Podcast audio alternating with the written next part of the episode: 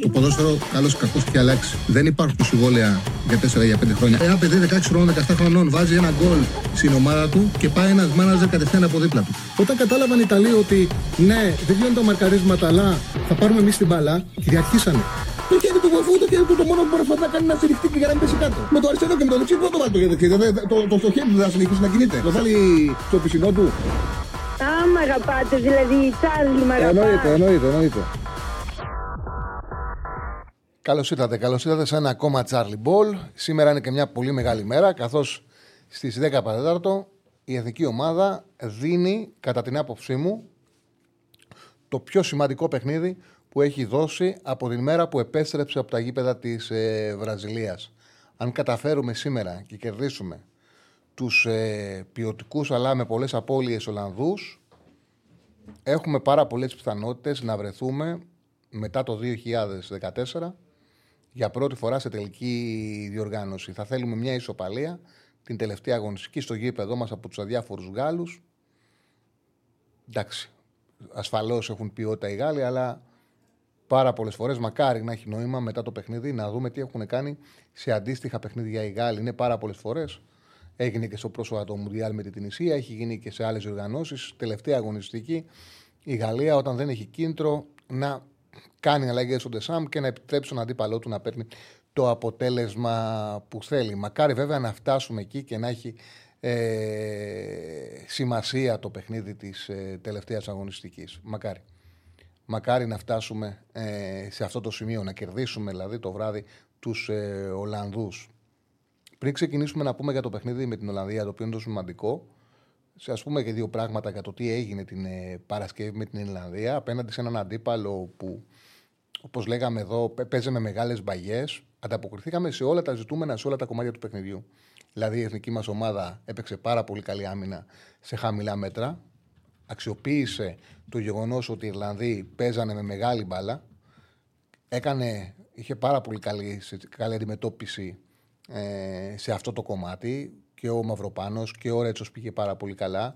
Γενικά λειτουργήσαμε με αυτοεπίθεση στα χαμηλά μέτρα και αυτό ήταν έτσι, μας έδωσε αμυντική ασφάλεια και είχαμε και καλή. Το γεγονός όταν ο αντίπαλος σου πηγαίνει σε μεγάλες μπάλες και μπορείς και το αντιμετωπίζεις και καταφέρνεις και διαχειρίζεσαι και την πρώτη μπάλα έξω από την περιοχή σου και τη μεταφέρεις, σου είναι εύκολο να βγάλεις αντεπιθέσεις στο χώρο, να παίξεις ανάμεσα στις γραμμές του αντιπάλου, να είσαι γρήγορος και αυτό έκανε η εθνική μας.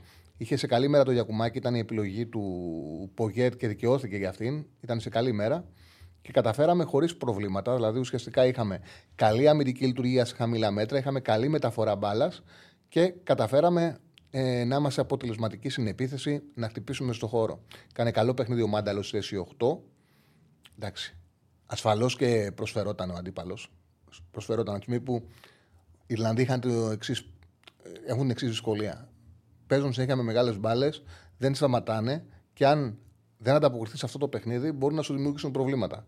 Το γεγονός ότι ανταποκριθήκαμε σε αυτό το παιχνίδι και πήγαμε καλά στο να μεταφέρουμε την μπάλα από τον άξονα όταν παίζαμε την άμυνα, μας βοήθησε να είμαστε επικίνδυνοι και να χτυπήσουμε με ποδόσφαιρο χώρου. Είναι και καμιά φορά το ποδόσφαιρο θέλει και την τύχη του. Δηλαδή, ο Τσιμίκας είχε φάει από τον αντίπαλό του 2-3 τρίπλες. Και δεν είχε την ποιότητα ο Ορλανδός Εξτρέμ, κατά να θυμηθώ το όνομά του, μισό λεπτό, γιατί έχουν περάσει και από την Παρασκευή 2-3 μέρες. Ήταν ο μαύρος Εξτρέμ Ορλανδός, ο Εκμπένε, που τον πέρασε 2-3 φορές. Τον είχε περάσει μέχρι τον κολ, είχε φάει 3 τρίπλες ο Τσιμίκας μέχρι το 0-1. Δεν είχε καταφέρει να αξιοποιήσει το γεγονός ότι πέρασε τον παίχτη μας ο Μπένετ. Ήταν η φάση, μια ενέργεια, μια πάσα που είχε δώσει στον Smallbone που το πιασε ο Βλαχοδήμος. Και η δεύτερη φάση ήταν που βγήκε έξω από την περιοχή ο Φέργκισον, εκτέλεσε και πήγε στο δοκάρι του Βλαχοδήμου. Ήταν αυτές οι δύο ευκαιρίες στο πρώτο κομμάτι που δεν ήμασταν καλά. Από εκεί και πέρα, στην πρώτη τρίπλα που κάνει ο Τσιμίκας, έκανε αυτό το οποίο θέλει ποιότητα για να μπορέσεις να πετύχεις. Την εντυπωσιακή σέντρα στο Γιακουμάκη. Ο Γιακουμάκης λες και εκτέλεσε με τα πόδια, έκανε μια κεφαλιά οβίδα, την έσελε μπάση γωνία και έκανε το 0-1. Μετά από εκεί πέρα, διαχειριστήκαμε όμορφα το παιχνίδι, εύκολα το παιχνίδι. Και ήμασταν πολύ επικίνδυνοι. Ακουγόμαστε καλά όλα, εντάξει. Ήμασταν επικίνδυνοι στην αντεπίθεση. Με μεγάλη συχνότητα κάναμε επιθέσεις και μπορέσαμε και πετύχαμε το δεύτερο τέρμα πριν γίνει αυτό, με τους ίδιους παίκτες που βάλαμε το δεύτερο γκολ, είχαμε συνεργασία και δύο καλές ευκαιρίες. Πέλκας, Γιακουμάκης, Μασούρας ήταν οι ποδοσφαιριστές που ουσιαστικά με τους τρεις αυτούς τυπάγαμε στον χώρο, με επιθέσεις που ξυγίναγαν όμως από το παιχνίδι χώρου που άρχιζε ο Μάνταλος. Ήταν πολύ καλός ο Μάνταλος σε αυτό το κομμάτι. Βγάζαμε εύκολα άμυνες. Βρίσκαμε ανοργάνωτους Ιρλανδούς. Και γιατί τους βρίσκαμε ανοργάνωτους? Γιατί πηγαίνανε μέσα στην περιοχή για να αξιοποιήσουν το παιχνίδι με μεγάλες πάσες και ήταν πολύ εύκολα, στιγμή που βγαίνανε όλες οι άμυνες, να βρίσκουμε χώρο ανάμεσα στις γραμμές τους, έξω από την περιοχή, να μεταφέρουμε την μπάλα και να χτυπάμε γρήγορα. Παίξαμε καλά σε όλα τα θέματα του παιχνιδιού και πήραμε μια νίκη που μας δίνει το δικαίωμα σήμερα, σε συνδυασμό με την ήττα των Ιρλανδών από τους Γάλλους, μας δίνει το δικαίωμα σήμερα να πάμε σε έναν ουσιαστικά τελικό πρόκρισης. Είναι σημαντικό, έστω και που καταφέραμε να φτάσουμε σε αυτό το σημείο, να παίξουμε αυτό το μάτς με τους Ολλανδούς. Μακάρι να μπορέσουμε να είμαστε ανταγωνιστικοί, μακάρι να μπορέσουμε να ανατρέψουμε την εικόνα που υπήρξε στις 7 του Σεπτέμβρη, στο 3-0 στο Eindhoven, όπου ήμασταν εντελώς μη ανταγωνιστικοί. Έχει περάσει καιρός από τότε. Οι Ολλανδοί έχουν σοβαρές απουσίες, θα τις πούμε τώρα στην συνέχεια. Μακάρι να μπορέσουμε να κάνουμε το παιχνίδι μας και να πάρουμε μια πάρα πολύ μεγάλη νίκη. Εύκολο δεν είναι. Είναι τελείως διαφορετικά τα θέλω του αγώνα με τους Ολλανδούς σε σχέση με το παιχνίδι με την Ιρλανδία. Εδώ δεν θα έχουμε μια ομάδα να παίζει με μεγάλες μπάλες. Εδώ θα έχουμε μια ομάδα η οποία το πιο πιθανό είναι, επειδή και ο Φέρχουρστ βγήκε με αναγκαστική αλλαγή με τους Γάλλους, είναι πάρα πολύ πιθανό να παίξουν με τρεις γρήγορους μπροστά, τον Σίμονς, τον Μάλεν και τον Bergwijn. Να πάνε σε ταχύτητα, σίγουρα θα πάνε σε ταχύτητα, αλλά να έχουν ακόμα πιο γρήγορη θετική τριάδα.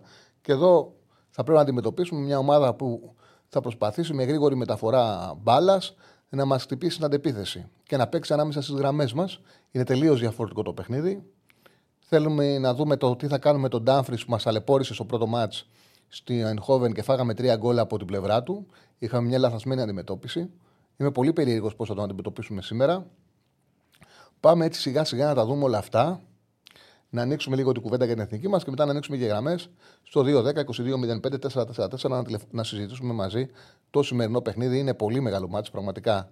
2-1 λέει ένας φίλος ο Άκης μέσα στο καζάνι της Αγίας Σοφιάς. Αν κατέβουμε με 2 εξάρια. Αν δεν κατέβουμε με 2 εξάρια, ξεκινήσει μόνο ο Κουρμπέλης, θα χάσουμε, λέει, το κέντρο, λέει ο φίλος. Θα χάνουμε στο 10-2-0. Θα τα δούμε αυτά, να πούμε. Είμαστε μαζί με την B365. Κάντε εγγραφή, κάντε like στην εκπομπή. Χρειαζόμαστε τα like σας, χρειαζόμαστε τη συμμετοχή σας. Μην το ξεχνάτε αυτά. Ο Γιάννης Γκούμας βγήκε το Σάββατο για το δεύτερο μέρος. Εγώ είδα και το πρώτο και το δεύτερο μέρος. Έχει πολύ ενδιαφέρον η συνέντευξη των παιδιών. Είπε πολλά πράγματα ο Γιάννης Γκούμας για τον Παναθηναϊκό. Από εκεί και πέρα, και μπορείτε να ακούτε και τις εκπομπές, μην το ξεχνάτε αυτό, και στο Spotify, μετά από κάνα μισάωράκι, έτσι δεν είναι, μετά από κάνα μισάωράκι ανεβαίνουν οι εκπομπές από τον Στέφανο. Είμαστε κάθε μέρα μαζί με τον Στέφανο Συναδεινό. Για το φίλο που ρωτάει τι έφαγες για πρωινό, έχω το κακό συνήθειο να μην τρώω το πρωί. Δεν τρώω τίποτα το πρωί, τα τρώω όλα μαζεμένα μόλις γυρνάω σπίτι. Κακό είναι αυτό, θα πρέπει να διορθώσω, όμως δεν τρώω το πρωί. Δεν τρώω μέρα. Τρώω μόλις σκοτεινιάζει. Αυτό είναι ένα από τα λατάματά μου. Λοιπόν, πάμε να δούμε τώρα πιθανή εντεκάδα της εθνικής μας ομάδας. Όλα δείχνουν ότι θα ξεκινήσουμε όπως το παιχνίδι με την Ιρλανδία. Βέβαια, το μάτς έχει τελείως διαφορετικά θέλω. Με επιφύλαξη, αυτό δίνουν οι ρεπόρτερ, έτσι. Αυτό δίνουν οι ρεπόρτερ. Εγώ έχω απορίες, έχω πράγματα τα οποία περιμένω να δω. Σωστός είναι ο φίλος που λέει θα έχουμε αυτή τη φορά τον Μαυροπάνο που έλειψε από το Eindhoven. Σωστό. Λοιπόν, Βλαχοδήμος κατά τα δοκάρια, Ρώτα, Μαυροπάνος, Ρέτσος, Τσιμίκας, Κουρμπέλης, Μάνταλος, Μασούρας, Μπακασέτας, Πέλκας και Γιακουμάκης. Είναι εκτός, ξέρετε πώς θα νικήσει, είναι εκτός ο Χατζηδιάκος. Ο Ρέτσος θα πήγε πολύ καλά με τους Ιρλανδούς, το πιο πιθανό είναι να ξεκινήσει. Κωνσταντέλιας δεν τον πήρε αποστολή στο Δουβλίνο. Θα δούμε αν θα είναι σήμερα στην αποστολή, αν θα είναι ο παίκτης που θα κοπεί. Έχει επιστρέψει ο Γαλανόπουλος, αλλά το πιο πιθανό είναι να μην ξεκινήσει. Αυτά είναι εκτός ο Λιμνιός, δεν πήρε το Λιμνιό και το Δουβέικα, αυτά τα γνωρίζετε. Επίσης, να πούμε ότι δεν έχουμε καλή παράδοση με τους Ολλανδούς. 1-1-8, έχουμε μια νίκη σε ένα φιλικό που είχαμε παίξει πριν 7 χρόνια. Σε ένα φιλικό όμως, Eindhoven. ο Μπαγκασέτας, ο Μάνταλος και ο Τζαβέλας είναι στην αποστολή από εκείνη την ομάδα. Από εκεί πέρα έχουμε 1-1-8 απέναντι στους Ολλανδούς, η οποία είναι μια επιθετική ομάδα που στα τελευταία 9 παιχνίδια τα έχει φέρει όλα στο over 2,5, όπως και το δικό μας μας κέρδισε 3-0, έκαναν το over μόνοι τους. Σκοράρουν στα 11 τα τελευταία 12 παιχνίδια τους. Οι Ολλανδοί βέβαια έχουν σημαντικές απουσίες, πολύ σημαντικές απουσίες. Αυτό είναι καλό για μας σίγουρα, αλλά δεδομένα μην πιστεύει κανένας ότι θα δούμε μια ανταγωνιστική ομάδα στο γήπεδο. Μπορεί να έχουν απουσίες, αλλά οι παίκτες που θα αντικαταστήσουν τους ποδοσφαιριστές που λείπουν είναι εξίσου ποιοτικοί. Είναι πολύ καλοί, να είμαστε ειλικρινείς, έχουν μεγαλύτερη ποιότητα από τους διεθνείς μας και θα πρέπει να βρούμε τον τρόπο να τους κερδίσουμε, να αξιοποιήσουμε κάποιες αδυναμίες που μπορεί να έχει το ποδόσφαιρό τους, να είμαστε και τυχεροί, να μας πάει και το παιχνίδι, σίγουρα θα χρειαστεί αυτό. Πάντως, είναι καλύτερα που τους βρίσκουμε με απουσίες παρά να τους βρίσκαμε πλήρεις, έτσι. Είναι εκτός ο περιφερειακός επιθετικός ο Ντεπάι, ο Ντε Γιόνγκ, είναι εκτός ο Ντε Λιχτ, ο Γκάκπο. Αυτοί οι τέσσερις ποδοσφαιριστές, οι τρεις, ο Γκάκπο, ο Ντε Γιόνγκ και ο Ντεπάι, ήταν στην εντεκάδα με την Ελλάδα στο 3-0. Ο Ντε Λιχτ είχε μπει από τον πάγκο. Επίσης είναι έξω και παίκτες που θα μπορούσαν να βοηθήσουν. Ο Μπότμαν της Νιουκάσ, πολύ φορμαρισμένος. Ο Φλέγγεν και αυτός ήταν στην εντεκάδα. Βασικός ήταν ο Φλέγγεν στο παιχνίδι της 7 Σεπτέμβρη. Ο Μπέρκης, ο επιθετικός του Άγιαξ, είναι εκτός. Ο Λανκ της Αϊνχόβεν είναι εκτός. Επίσης βγήκε τραυματίας, όπως είπα και νωρίτερα, ο Βέρχος με τους Γάλλους. Όλα αυτά τα προβλήματα οδηγούν σε αυτήν την πιθανή εντεκάδα. Ο Βερμπρούκεν της Μπράιτον θα είναι κάτω τα δοκάρια. Ο Γκεντρούιντα 3-4-2-1, όπως μας έπαιξαν και μας κέρδισαν εύκολα στο Αϊνχόβεν. Γκεντρούιντα στη 30 τον στόπερ, Φαντάικ και Άκε. Τη δεξιά πλευρά την παίρνει ο Ντάμφρις, μας έκανε πλάκα στην Ολλανδία. Τη Μίλαν ο Ρέιντερς στον άξονα με τον Τερούν. Μπλίντ αριστερά. Έπαιξε ο Χάρτμαν, έπαιξε με τη Γαλλία, δεν ήταν καλός. Τα ρεπορτάζ διαβάζω για Μπλίτ πάλι. Δεν απειλεί πολύ, καλό είναι για μας αυτό, γιατί δεν έχει πάρα πολλά ανεβάσματα, οπότε μπορούμε ουσιαστικά να προσεγγίσουμε το μαρκάρισμά μας στον Ντάμφρις. Σίμονς Μάλεν ή Μάλεν Σίμονς και στις δύο πλευρές, δηλαδή αλλάζουν αυτοί οι δύο παίκτες στην πλευρά, έτσι εγώ εσωτερικά θα παίξουν. Ο Σίμονς γίνεται στην πράξη τρίτος χαφ, ο Μάλεν δεύτερος παιδικός και αν ο Βέρχος τελικά δεν προλάβει να παίξει, θα ξεκινήσει ο Μπερκουβάιν και θα πάει σε μια τριάδα πάρα πολύ γρήγορη, σε μια τριάδα ταχύτητας. Έχει πολύ δίκιο ο φίλος που λέει θέλει πάρα πολύ μεγάλη προσοχή η δεξιά πλευρά της Ολλανδίας. Θέλει πολύ μεγάλη προσοχή όντως. Και εδώ έχει να κάνει το πώς θα παίξουμε τον Ντάμφρις. Αν τώρα είναι πραγματικότητα ότι θα πάει με τον Πέλκα στα αριστερά, δηλαδή ουσιαστικά εμένει, γιατί αυτό που κάνει ο Ποκέτ είναι το εξής. Φαίνεται ότι έχει κατασαλάξει δύο εντεκάδες, δύο λογικές. Η μία είναι στα παιχνίδια τα οποία πάμε για την νίκη, χρησιμοποιεί τον Μάνταλο σε θέση 8 και τον Πέλκα αριστερό χαφ, εσωτερικό. Δηλαδή βάζει πάντα δημιουργός αριστερά και εξαρτάται από το αν πάμε για την νίκη ή αν θέλουμε δύο αποτελέσματα. Όταν πάμε για δύο αποτελέσματα, βάζει Κουρμπέλι Σιόπι και τον Μάνταλο αριστερά. Όπως έκανε στην Ολλανδία. Στην Ολλανδία έγινε το εξής που δεν βγήκε. Δηλαδή, όταν ο αντίπαλος σου παίζει με 3 τόπερ, οι επιλογές σου είναι 2. Ή να πεις τώρα στον επιθετικό να μαρκάρει τους κεντρικούς αμυντικούς και να φέρεις τον Μάνταλο και να φέρεις τον αριστερό εσωτερικό χάφο, όπως έκανε που φέρει τον Μάνταλο πάνω στον Ντάμφρις και παίρνοντας ο εξτρέμ τον Ντάμφρις, ο Τσιμίκας ουσιαστικά μπαίνει μέσα και παίζει πιο εσωτερικά μέσα στην περιοχή. Δεν έγινε ποτέ αυτό όμως στην Ολλανδία. Δηλαδή ο Μάνταλος, άμα δείτε τις φάσεις, ο οποίος κάτσει και βάλει τα highlight του πρώτου μικρόνου, δεν χρειάζεται να πάει στο δεύτερο, θα δει ότι ο Ντάμφρις δεν είχε αντίπαλο. Δηλαδή ουσιαστικά ο Μάνταλος δεν μπορούσε να τον ακολουθήσει. Ο Ντάμφρις έμπαινε μόνος του και δίνοντας τον καλύτερο, κατά την άποψή μου, είναι ο καλύτερος επιθετικός back-half αυτή τη στιγμή στο ευρωπαϊκό ποδόσφαιρο, δίνοντάς τους τα μέτρα, ήταν αδύνατον να αντιμετωπιστεί η ανάπτυξη της Ολλανδίας και ήταν πάρα πολύ εύκολο να βγάλουν φάσεις. Τώρα υπάρχει ο εξής τρόπος, αλλά εκεί θα πρέπει να λειτουργήσει πάρα πολύ καλά ο Τσιμίκας. Στο ένας με έναν. Δηλαδή, εγώ φαντάζομαι, αν πάει σε 3-4-3, και επειδή παίζουν με 3 στόπερ οι Ολλανδοί, ο Πέλκας να πηγαίνει να πρεσάρει την ανάπτυξη των Ολλανδών, τον δεξί στόπερ για παράδειγμα των Ολλανδών, τον Γκεντρούιντα, να πηγαίνει στο pressing στο στόπερ, και αυτό αυτόματα οδηγεί τον Τσιμίκα σε παιχνίδι ένας με ένα με τον Ντάμφρις και να βγαίνει ο εσωτερικός χαφ, το οχτάρι μας, ποιος θα παίξει αριστερά, αν θα παίξει ο Μάνταλος για παράδειγμα, να μπαίνει εσωτερικά. Εδώ έχει στείλει ένας φίλος ένα μήνυμα που λέει θα πρέπει να παίξουμε με δύο αμυντικούς χαφ. Ναι, δεν έχουμε. Γενικά αυτή η εντεκάδα που αποδείχθηκε ότι κούμπωσε με τους Ολλανδούς και μας βγήκε καλά, δεν ξέρω κατά πόσο κουμπώνει για το παιχνίδι με τους Ολλανδούς. Θα πρέπει να παίξουμε τόσο καλά, να έχουμε μια τόσο μεγάλη ανωτερότητα, που κάποια προβλήματα που μπορούν να μας προκύψουν από το παιχνίδι των Ολλανδών να μην συχήσουν. Είναι μπαρκαρίσματα που δεν βγαίνουν. Δηλαδή, αυτό που έδειχνα για παράδειγμα, ότι αν πάει ο Πέλκας να πιέσει ψηλά μαζί με τον Φορ και πιέσουν την επιθετική τριάδα, θα έχουμε ένα Τσιμίκας Ντάμφρις.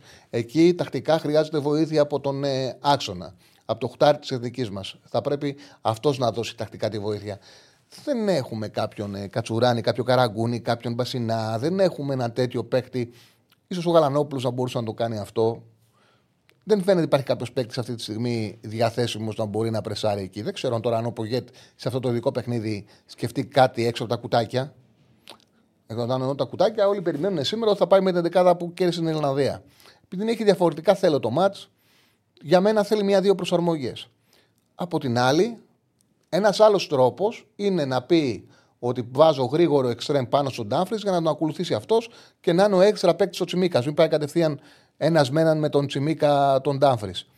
Αλλά άμα παίζει αριστερά ο Πέλκας, εκεί είναι πάρα πολύ μεγάλο πρόβλημα. Δηλαδή, δεν ξέρω κατά πόσον θα μπορέσει ο Πέλκας να ακολουθήσει τα ανεβάσματα του Ντάμφρις και όταν αφήνει σε ένα καλό μπακ τα πρώτα μέτρα, όπως πάθαμε στην Ολλανδία, είναι πάρα πολύ μεγάλο το πρόβλημα που μπορεί να αντιμετωπίσει. Από εκεί και πέρα πλέον, εκτός από το μαρκάρισμα του Ντάμφρις που σίγουρα έχει πάρα πολύ μεγάλες δυσκολίες, εντάξει, μας δημιούργησε πολύ μεγάλο πρόβλημα το παιχνίδι του Ντε Γιονγκ με τον Σίμονς, η πίεση που κάνανε, γιατί στην Ολλανδία είχαν Ντερόν, Ντε Γιονγκ, Σίμονς, Χάκπο και τον Βέρχος μπροστά. Και ουσιαστικά μας δημιούργησε πάρα πολύ πρόβλημα γιατί ο Σίμονς πήγαινε κοντά στον Ντερόν και στον Ντε Γιονγκ. Ο Ντε Γιονγκ, πολύ σημαντικό που δεν παίζει σήμερα. Αυτοί οι δύο, ο Σίμονς και ο Ντε Γιονγκ, παίζανε ανάμεσα στις γραμμές της εθνικής μας ομάδας, πιέζανε, οδηγήσανε σε ένα παιχνίδι με πάρα πολλά λάθη τον Κουρμπέλη και τον Σιώπη. Τότε ποδοσφαιρικά τους εξέθεσαν πάρα πολύ. Και ήταν εύκολο και να παίξουν από τον άξονα, να κινηθούν ανάμεσα στις γραμμές, να βγάζουν μικρές πάσεις συνεργασίες. Είναι πάρα πολύ καλός ο Σίμονς στο να πάρει την μπάλα ανάμεσα στους χαφ τους αντιπάλους, να τη ζήσει, να δώσει την μπάλα δίπλα και με μια συνεργασία ή να μπει ο ίδιος ή να βοηθήσει τον συμπαίκτη να εκτελέσει. Είναι σε τρομερή φόρμα ο χαφ της Λειψίας. Είναι πολύ διζητικός. Πραγματικά απορώ πώς γίνεται να κάτσαν το καλοκαίρι οι Παρέοι και να είπαν ότι έχουμε το Σίμονς να το δώσουμε δανεικό. Το έχουμε ξανασυνηθίσει αυτό στην εκπομπή. Γίνονται αυτά στο ποδόσφαιρο όμως, δεν υπάρχουν. Γίνονται πολύ συχνά τέτοιες κινήσεις που δεν μπορούν να δικαιολογηθούν. Ο Σίμονς είναι μια τέτοια. Σε κάθε περίπτωση, εμείς θα πρέπει να βρούμε τρόπο να τον αντιμετωπίσουμε. Εντάξει, θεωρητικά το κέντρο μας είναι αργό. Ελπίζουμε, γιατί στο ποδόσφαιρο έχουμε δει πάρα πολλά πράγματα, να κάνουν μια εμφάνιση ο Μάνταλος, ο Μπακασέτας, τα παιδιά που θα παίξουν σήμερα, να υπερβάλλουν αυτόν και να μπορέσουμε με την δικιά μας δημιουργία, με το ποδόσφαιρό μας, να καταφέρουμε να αντιμετωπίσουμε αυτές τις δυσκολίες που έχουν οι Ολλανδοί και να αξιοποιήσουμε κιόλας ότι έχουν πάρα πολλά προβλήματα. Δηλαδή, ουσιαστικά δεν θα πάνε με την καλή τους εντεκάδα. Δεν θα έχει χημεία αυτή η ομάδα που θα παίξει σήμερα. Θα τα δούμε αυτά τα πράγματα στην διάρκεια του αγώνα. Θες κάτι άλλο, Στέφανο, να πεις? Πρέπει να δείξουμε την εντεκάδα της εθνικής μας. Α, δεν τα έχουμε δείξει, ναι. Πάμε να δείξουμε. Ωραία. Πάμε να δείξουμε δεκάδα εθνικής. Βλαχοδήμος κάτω από τα δοκάρια. Ο Ρότα δεξιά, Μαυροπάνος, Ρέτσος, Τσιμίκας. Φαίνεται ότι θα πάμε με την δεκάδα. Εγώ έχω βάλει την δεκάδα Player Reporter. Είναι η δεκάδα που κέρδισε τους Ιρλανδούς. Κουρμπέλης, Μάνταλος. Με το Σιώπη, αλλά δεν πιστεύω. Αν νομίζω ότι αν παίξει κάποιος θα παίξει ο Κουρμπέλης. Μασούρας, Μπακασέτας, Πέλκας και Γιακουμάκης. Αυτό δίνουν οι ρεπόρτερ της Εθνικής. Η ίδια δεκάδα με τους Ολλανδούς. Εγώ ξαναλέω, το μάτς έχει διαφορετικά θέλω. Δεν αποκλείω να κάνει κάποιες εκπλήξεις ο Πογέτ. Ποδοσφαιρικά χρειάζονται. Άλλο το μάτς με την Ολλανδία. Διαφορετικό το μάτς με την Ολλανδία. Βέβαια, επειδή βλέπουμε ότι έχει φτιάξει μια ομάδα ο Πογέτ και πάει με αυτήν, δεν αποκλείεται να χρησιμοποιήσει. Ναι, και εμένα. Εγώ νομίζω το μάτς αυτό θέλει αριστερά κάποιον ποδοσφαιριστή ο οποίος να έχει τρεξίματα, να έχει μέτρα. Να μπορέσει να πάρει τον Ντάμφρις. Θα δούμε. το τι θα κάνει, πώς θα πάει ο Πουέλκας αν ξεκινήσει, αν θα δοκιμάσει κάτι διαφορετικό από Γκέτ. Θα τα δούμε στην πράξη. Τους Ολλανδούς συνδικά τι δείξαμε, έτσι δεν είναι? Τι δείξαμε. Οκ. Οπότε να ανοίξουμε γραμμές. Ο 2-10-22-05-4-4-4. Έχουμε και ιατρικό δελτίο. Βγάλε το. Των Ολλανδών. Όχι. Για πες. Καινούριο. Καινούριο πριν 3 μέρες. Για πες. Αφορά και λίγο πολιτική. Α, για τον Κασελάκη που χτύπησε, έπαιξε μπαλά. Ναι.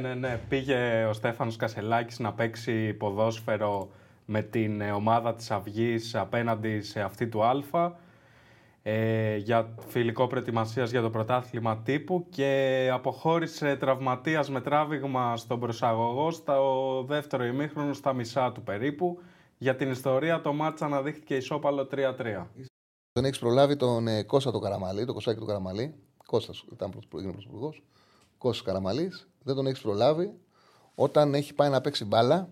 Ήταν και γεματούλης και παίρνει φορά να εκτελέσει, να κάνει ένα σουτ και έπαθε φουκαράσια αστούς.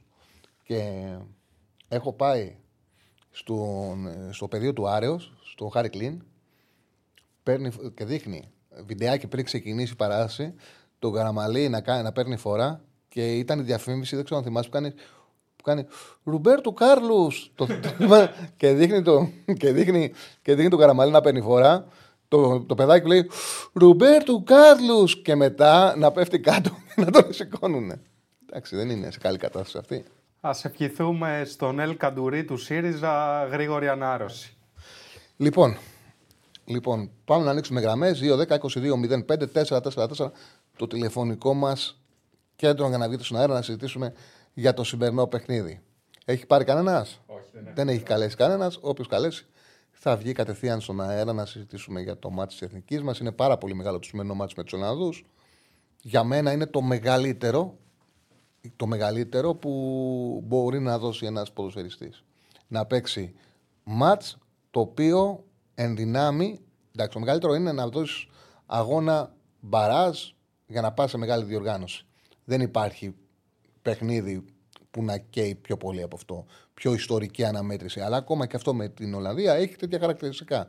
Αν κερδίσουμε σήμερα, θέλουμε 1 πόντο με τους Γάλλους στο γήπεδό μας. Με τους Γάλλους έχουν εξασφαλίσει πρόκληση, να πάρουμε πρόκληση. Οπότε καταλαβαίνετε, το σημερινό μάτς είναι σπουδαίο. Μακάρι να τα καταφέρουμε.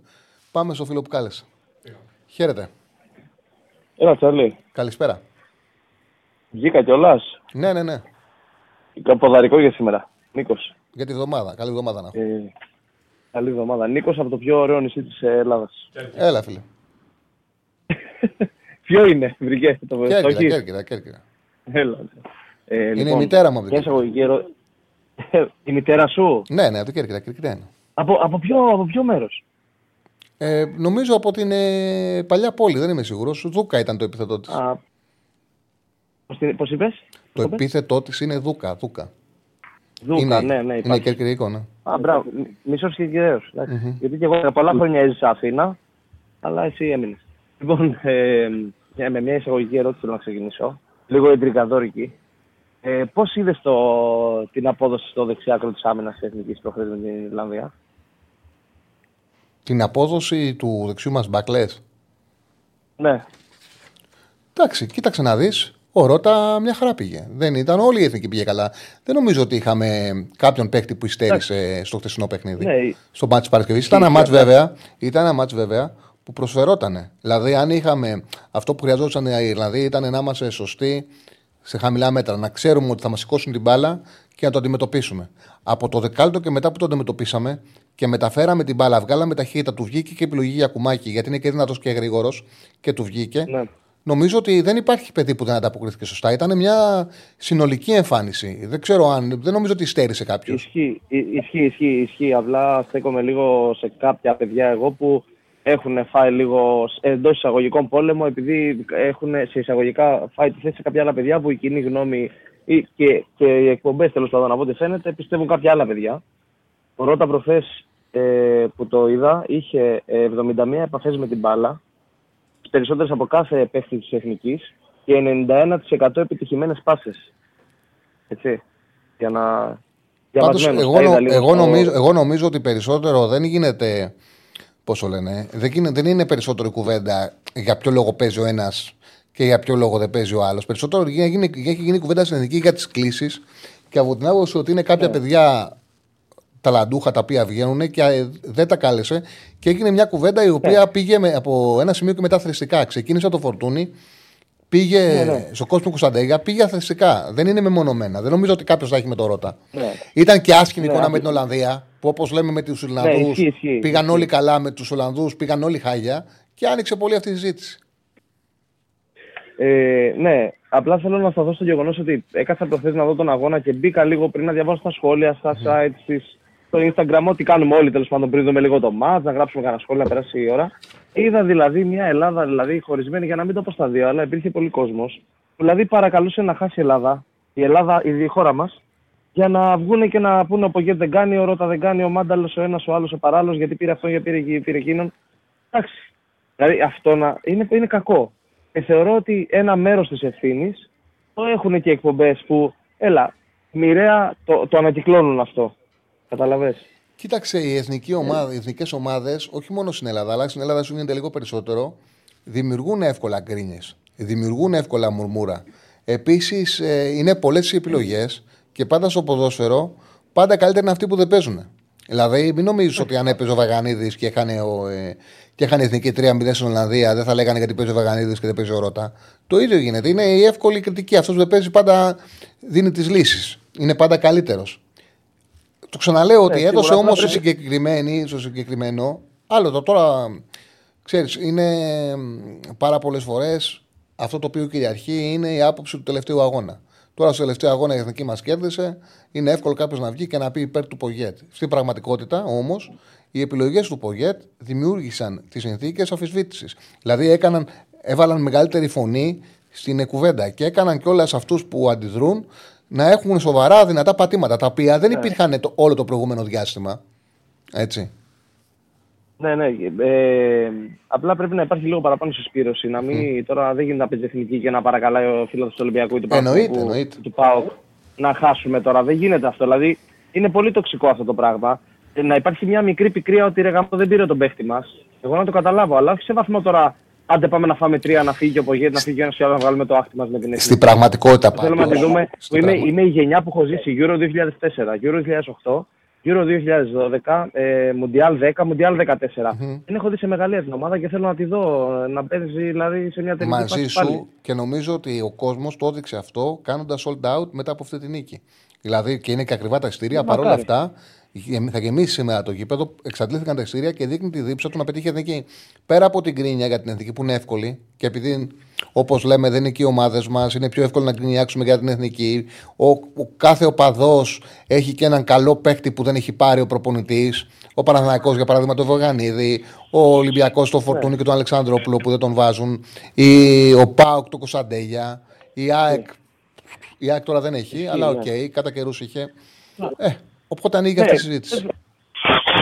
Ναι, κάτι τελευταίο ότι καμιά φορά το σύμπαν σαν να συνομωτεί και παίχτες ή προπονητές που έρχονται σε αμφισβήτηση κάτι γίνεται και παρουσιάζουν μια καλή εικόνα. Ας πούμε και ο Μάνταλος που έχει αμφισβητηθεί πολύ, ίσως και δεν τον βάζει λάθος θέση. Η Μπαλιά που κάνει 50 μέτρα Μπαλιά τώρα στο Γιακουμάκι και όλο το δεύτερο γκολ σε συνδυασμό και με Πέλκα, και αυτός έχει φάει κριτική ότι γιατί να παίζει ο Πέλκας, γιατί να παίζει. Μπαίνει τον γκολ, έτσι. Μακάρι αυτό που λες, μακάρι να το κάνουν και σήμερα. Αυτό που λες να ισχύει και να γίνει και σήμερα. Μακάρι. Όμως δεν σημαίνει, ότι, ότι ήταν λαθασμένη η κριτική που έγινε και ότι για παράδειγμα δεν ήταν υπερβολικό το να βάζεις το Μάνταλο πάνω στον Ντάφρις. Όπως και για μένα σήμερα το να παίξει ο Πέλκας πάνω στον Ντάφρις είναι περίεργο. Θα δούμε τι θα το βάλει και θα κάνει. Ήταν τακτικά λάθος με το Μάνταλο της προάλλης. Ο Πέλκας έχει λίγο περισσότερα μέτρα και αποστάσεις, μπορεί να καλύψει καλύτερα λίγο.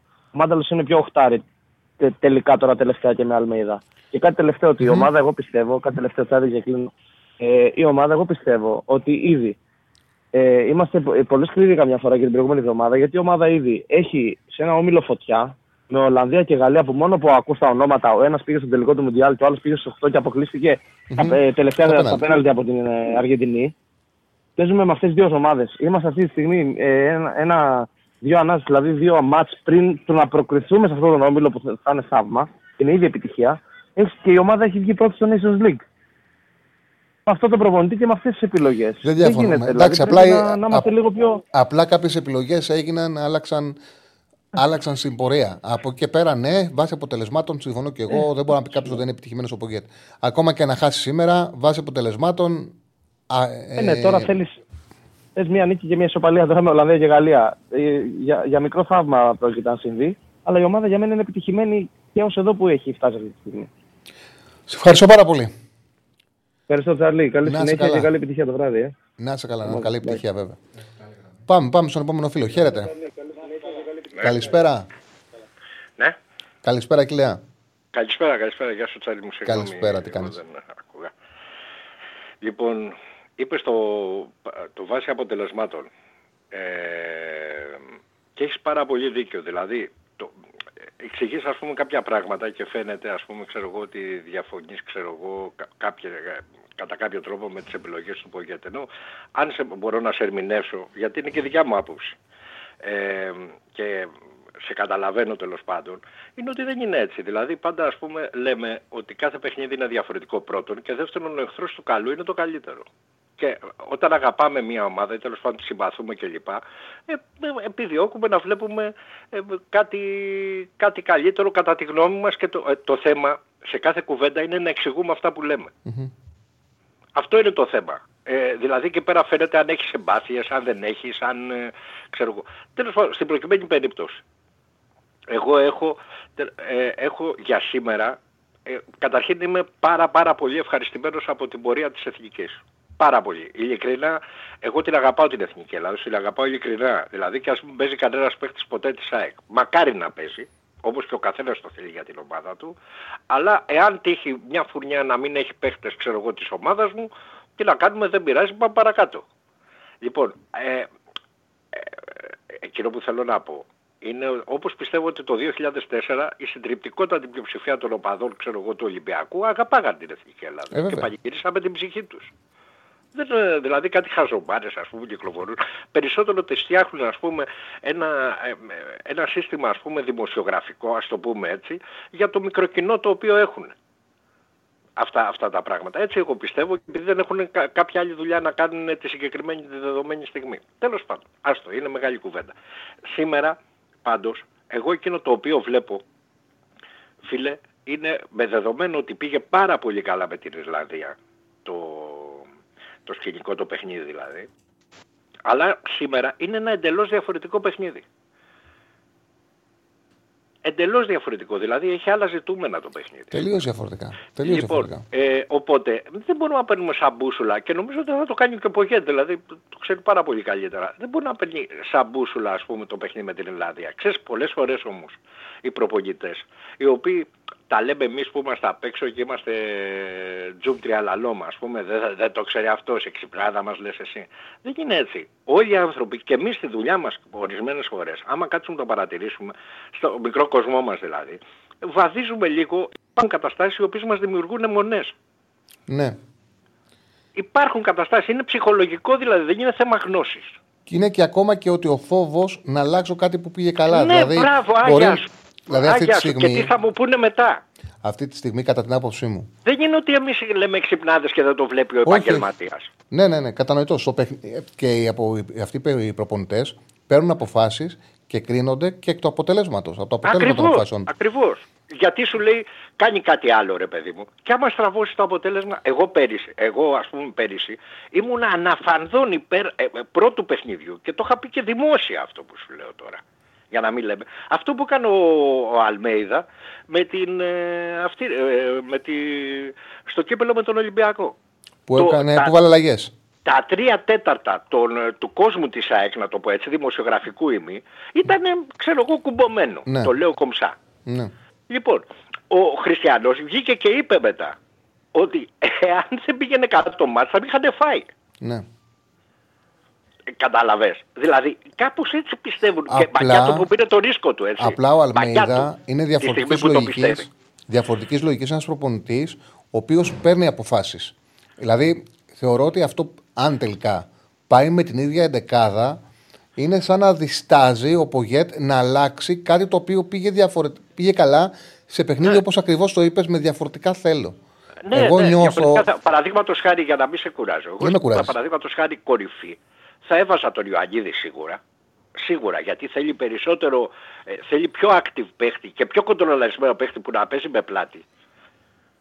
Πιο καλά από ότι το κάνει, ξέρω εγώ, το παιδί ο Γιακουμπάκης. Και σίγουρα στα αμυντικά χαφ θα έβαζα Γαλανόπουλο, φίλε. Αυτό θα σίγουρα. Σίγουρα! Δηλαδή αυτό το παιδί, κοίταξε να δεις κάτι. Έχουμε τεράστιο πρόβλημα, το έχεις πει με οποιοδήποτε τρόπο μπορείς να το περιγράψεις, αδερφούλη μου. Δεν έχουμε τα αμυντικά χαφ, δεν έχουμε καταρχήν το καλύτερο αμυντικό χαφ που έχω δει εγώ, παρακολουθώντας από τον Ελευθεράκη, να καταλάβεις, έτσι. Το όνομα, μην βαφτείς ο Ελευθεράκης. Μπράβο ρε φίλε. Λοιπόν, ας σου πω και ιστορία τώρα, δεν μας παίρνει και ώρα.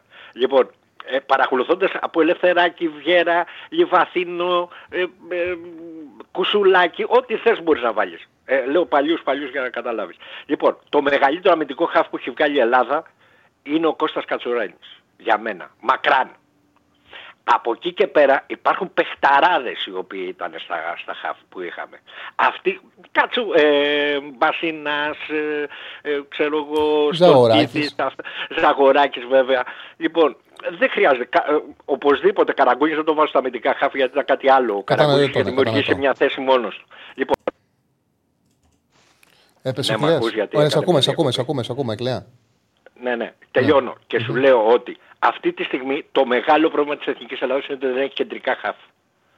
Αυτό όμως το παιδί ξεχωρίζει αυτή τη στιγμή. Είτε καλός είτε κακός. Αυτό το παιδί δεν παίζει στην ΑΕΚ τόσο όσο θα έπρεπε να παίζει, γιατί στην ΑΕΚ υπάρχουν άλλοι παίχτες. Όπως θα μπορούσαν να υπάρχουν και στον Παναθηναϊκό και στον Ολυμπιακό, δεν παίζει ρόλο. Έχει αλλάξει το ποδόσφαιρο.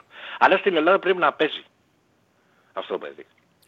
Δεν έχουμε αντίστοιχο αμυντικό χάφ αυτή τη στιγμή που μπορεί να πατήσει περιοχή και να σκοράνει με τον τρόπο που κάνει ο Κώστας. Και να έχει την ανασταλτική ποιότητα όσοι μπορεί να βγάλει που μπορεί να την έχει. Και κυρίως να μεταφέρει την μπάλα στο κέντρο. Να τη μεταφέρει την μπάλα στον άξονα, τρέχοντας. Κοίτα, πέρα από αυτά που λες για το σημερινό παιχνίδι, χρειάζεται πάρα πολύ ένας δεύτερος χαφ να παίζει πιο επιθετικά. Να παίζει πιο επιθετικά. Είτε αποφασίσει να δέσει το κέντρο του για το Σίμονς που παίζει ανάμεσα στις γραμμές, είτε για να μπορέσει να αντιμετωπίσει ποδοσφαιριστές όπως ο Μάλεν που θα παίζει ουσιαστικά πίσω από τον Μπεκβάιν, είτε για να βοηθά στο μαρκάρισμα του Ντάμφρις, να βοηθά τον Μπακ. Χρειάζεται ένας δεύτερος χαφ, όπου δεν θα είναι δίδυμο Σιώπης Κουρμπέλης, δηλαδή δεν θα είναι σταθερής η θέση τους, αλλά θα μπορούν να καλύπτουν χώρους. Όπως αριστερά, το σημερινό παιχνίδι χρειάζεται γρήγορο παίκτη. Δεν χρειάζεται. Εσύ Τσάρλι μου, χίλια συγγνώμη, με συγχωρείς με το προσωπικό μου. Υπάρχει δίπλα ένα μήνυμα το οποίο βλέπω. Που λέει, πρόσεξε να δεις δηλαδή για την παθογένεια που μιλάμε αυτή τη στιγμή στον κόσμο. Χίλια συγγνώμη για την εκπομπή. Λέει, ο Γαλανόπλος δεν μπορεί να παίζει στην ΑΕΚ γιατί έχει τους παιχταράδες Γιώσου και Σιμάς και Σύναλφα Αχιλλέα. Τι σου είπα εγώ προηγουμένως. Ναι, μόνο εντάξει. Τι σου είπα, ρε αδερφέ. Δεν μην άγχωνες. Χίλια συγγνώμη. Ναι, μόνο εντάξει. Δεν πειράζει. Λοιπόν, σε ευχαριστούμε, Αχιλλέα μου. Να σε καλά, φίλε μου, Τσάρλι. Να σε καλά. Επειδή γράφανε στο chat για τις απουσίες, ξαναβάλτε κάρτα με τους παίκτες που έχουμε βάλει ότι δεν θα παίξουν, Στέφανε. Δεν είναι διαθέσιμη σήμερα για τους Ολλανδούς ο Ντεπάι, ο Ντεγιόγκ, ο Ντελίχτ, ο Γκάκπο, ο Μπότμαν, ο Φλέγγεν, Μπέρκης και Λάνκ. Και πιθανότατα να μην μπορέσει να παίξει και ο Βέρχορτς, βγήκε αλλαγή με τους Γάλλους. Από αυτούς, ο τερματοφύλακας ο Φλέγγεν ήταν βασικός. Είναι ο βασικός τους. Αλλά εντάξει, και ο Βερμπρούκεν είναι καλός τερματοφύλακας, στην Brighton παίζει. Δεν είναι ότι είναι υψηλού επίπεδου και αυτός τώρα ο νεαρός. Δηλαδή έβγαλε το Ολλανδικό ποδόσφαιρο, έβγαλε τερματοφύλακα ξανά γιατί είχε πρόβλημα. Από εκεί και πέρα, στο πρώτο μάτς είχαν παίξει. Ο Ντε Γιόνγκ είχε παίξει δεκάδα. Ο Χάκπο είχε παίξει. Γκάκπο πριν, Χάκπο τώρα. Τέλος πάντων, εγώ Χάκπο τον λέω. Γκάκπο τον αντέγραψα έγραψα από τα ρεπορτάζ. Τέλος πάντων, Γκάκπο, Χάκπο. Ο Χάκπο είχε παίξει βασικός. Ο Ντε Γιόνγκ είχε παίξει βασικός. Ο τερματοφύλακας είχε παίξει βασικός. Ο Ντεπάι δεν είχε παίξει και τότε είχε πρόβλημα τραυματισμού. Οι άλλοι δεν είχαν παίξει το πρώτο παιχνίδι. Και ο Βέχορτς είχε παίξει βασικός. Που ξαναλέω είναι αμφίβολος. Έχει απουσίες στην Ολλανδία. Δεν σημαίνει όμως δεν έχει καλή εντεκάδα. Αν θες ξαναδείξε την δεκάδα για αυτούς που την είδανε. Δηλαδή η τριάδα μπροστά θα είναι Σίμονς, Μάλεν, Μπερκβάιν, είναι υψηλού επίπεδου. Ο Ρέιντνερ θα παίξει της Μίλαν, θα παίξει δίπλα στον Τερόν. Δεν υπάρχει Ντε Γιόνγκ, δεν καλύπτεται η απουσία. Αλλά δεν μπορεί να πει κάποιος ότι είναι αδύναμη. Ο Σίμονς ουσιαστικά που δίνεται στην ευθύνη τριάδα γίνεται επιπλέον χαφ. Παίζει ανάμεσα στις γραμμές. Ο Ντάμβρις φαίνεται ότι από τα ρεπορτάζ που διάβασα δεν πήγε καλά ο Χάρτμαν με τους Γάλλους και το πιο πιθανό να παίξει ξανά ο Μπλίτ. Εκεί επιθετικά μπορεί να δώσει μια ανάσες και να μας δώσει το δικαίωμα να πάμε πάνω στον Ντάμβρις να παίξουμε καλύτερη άμυνα.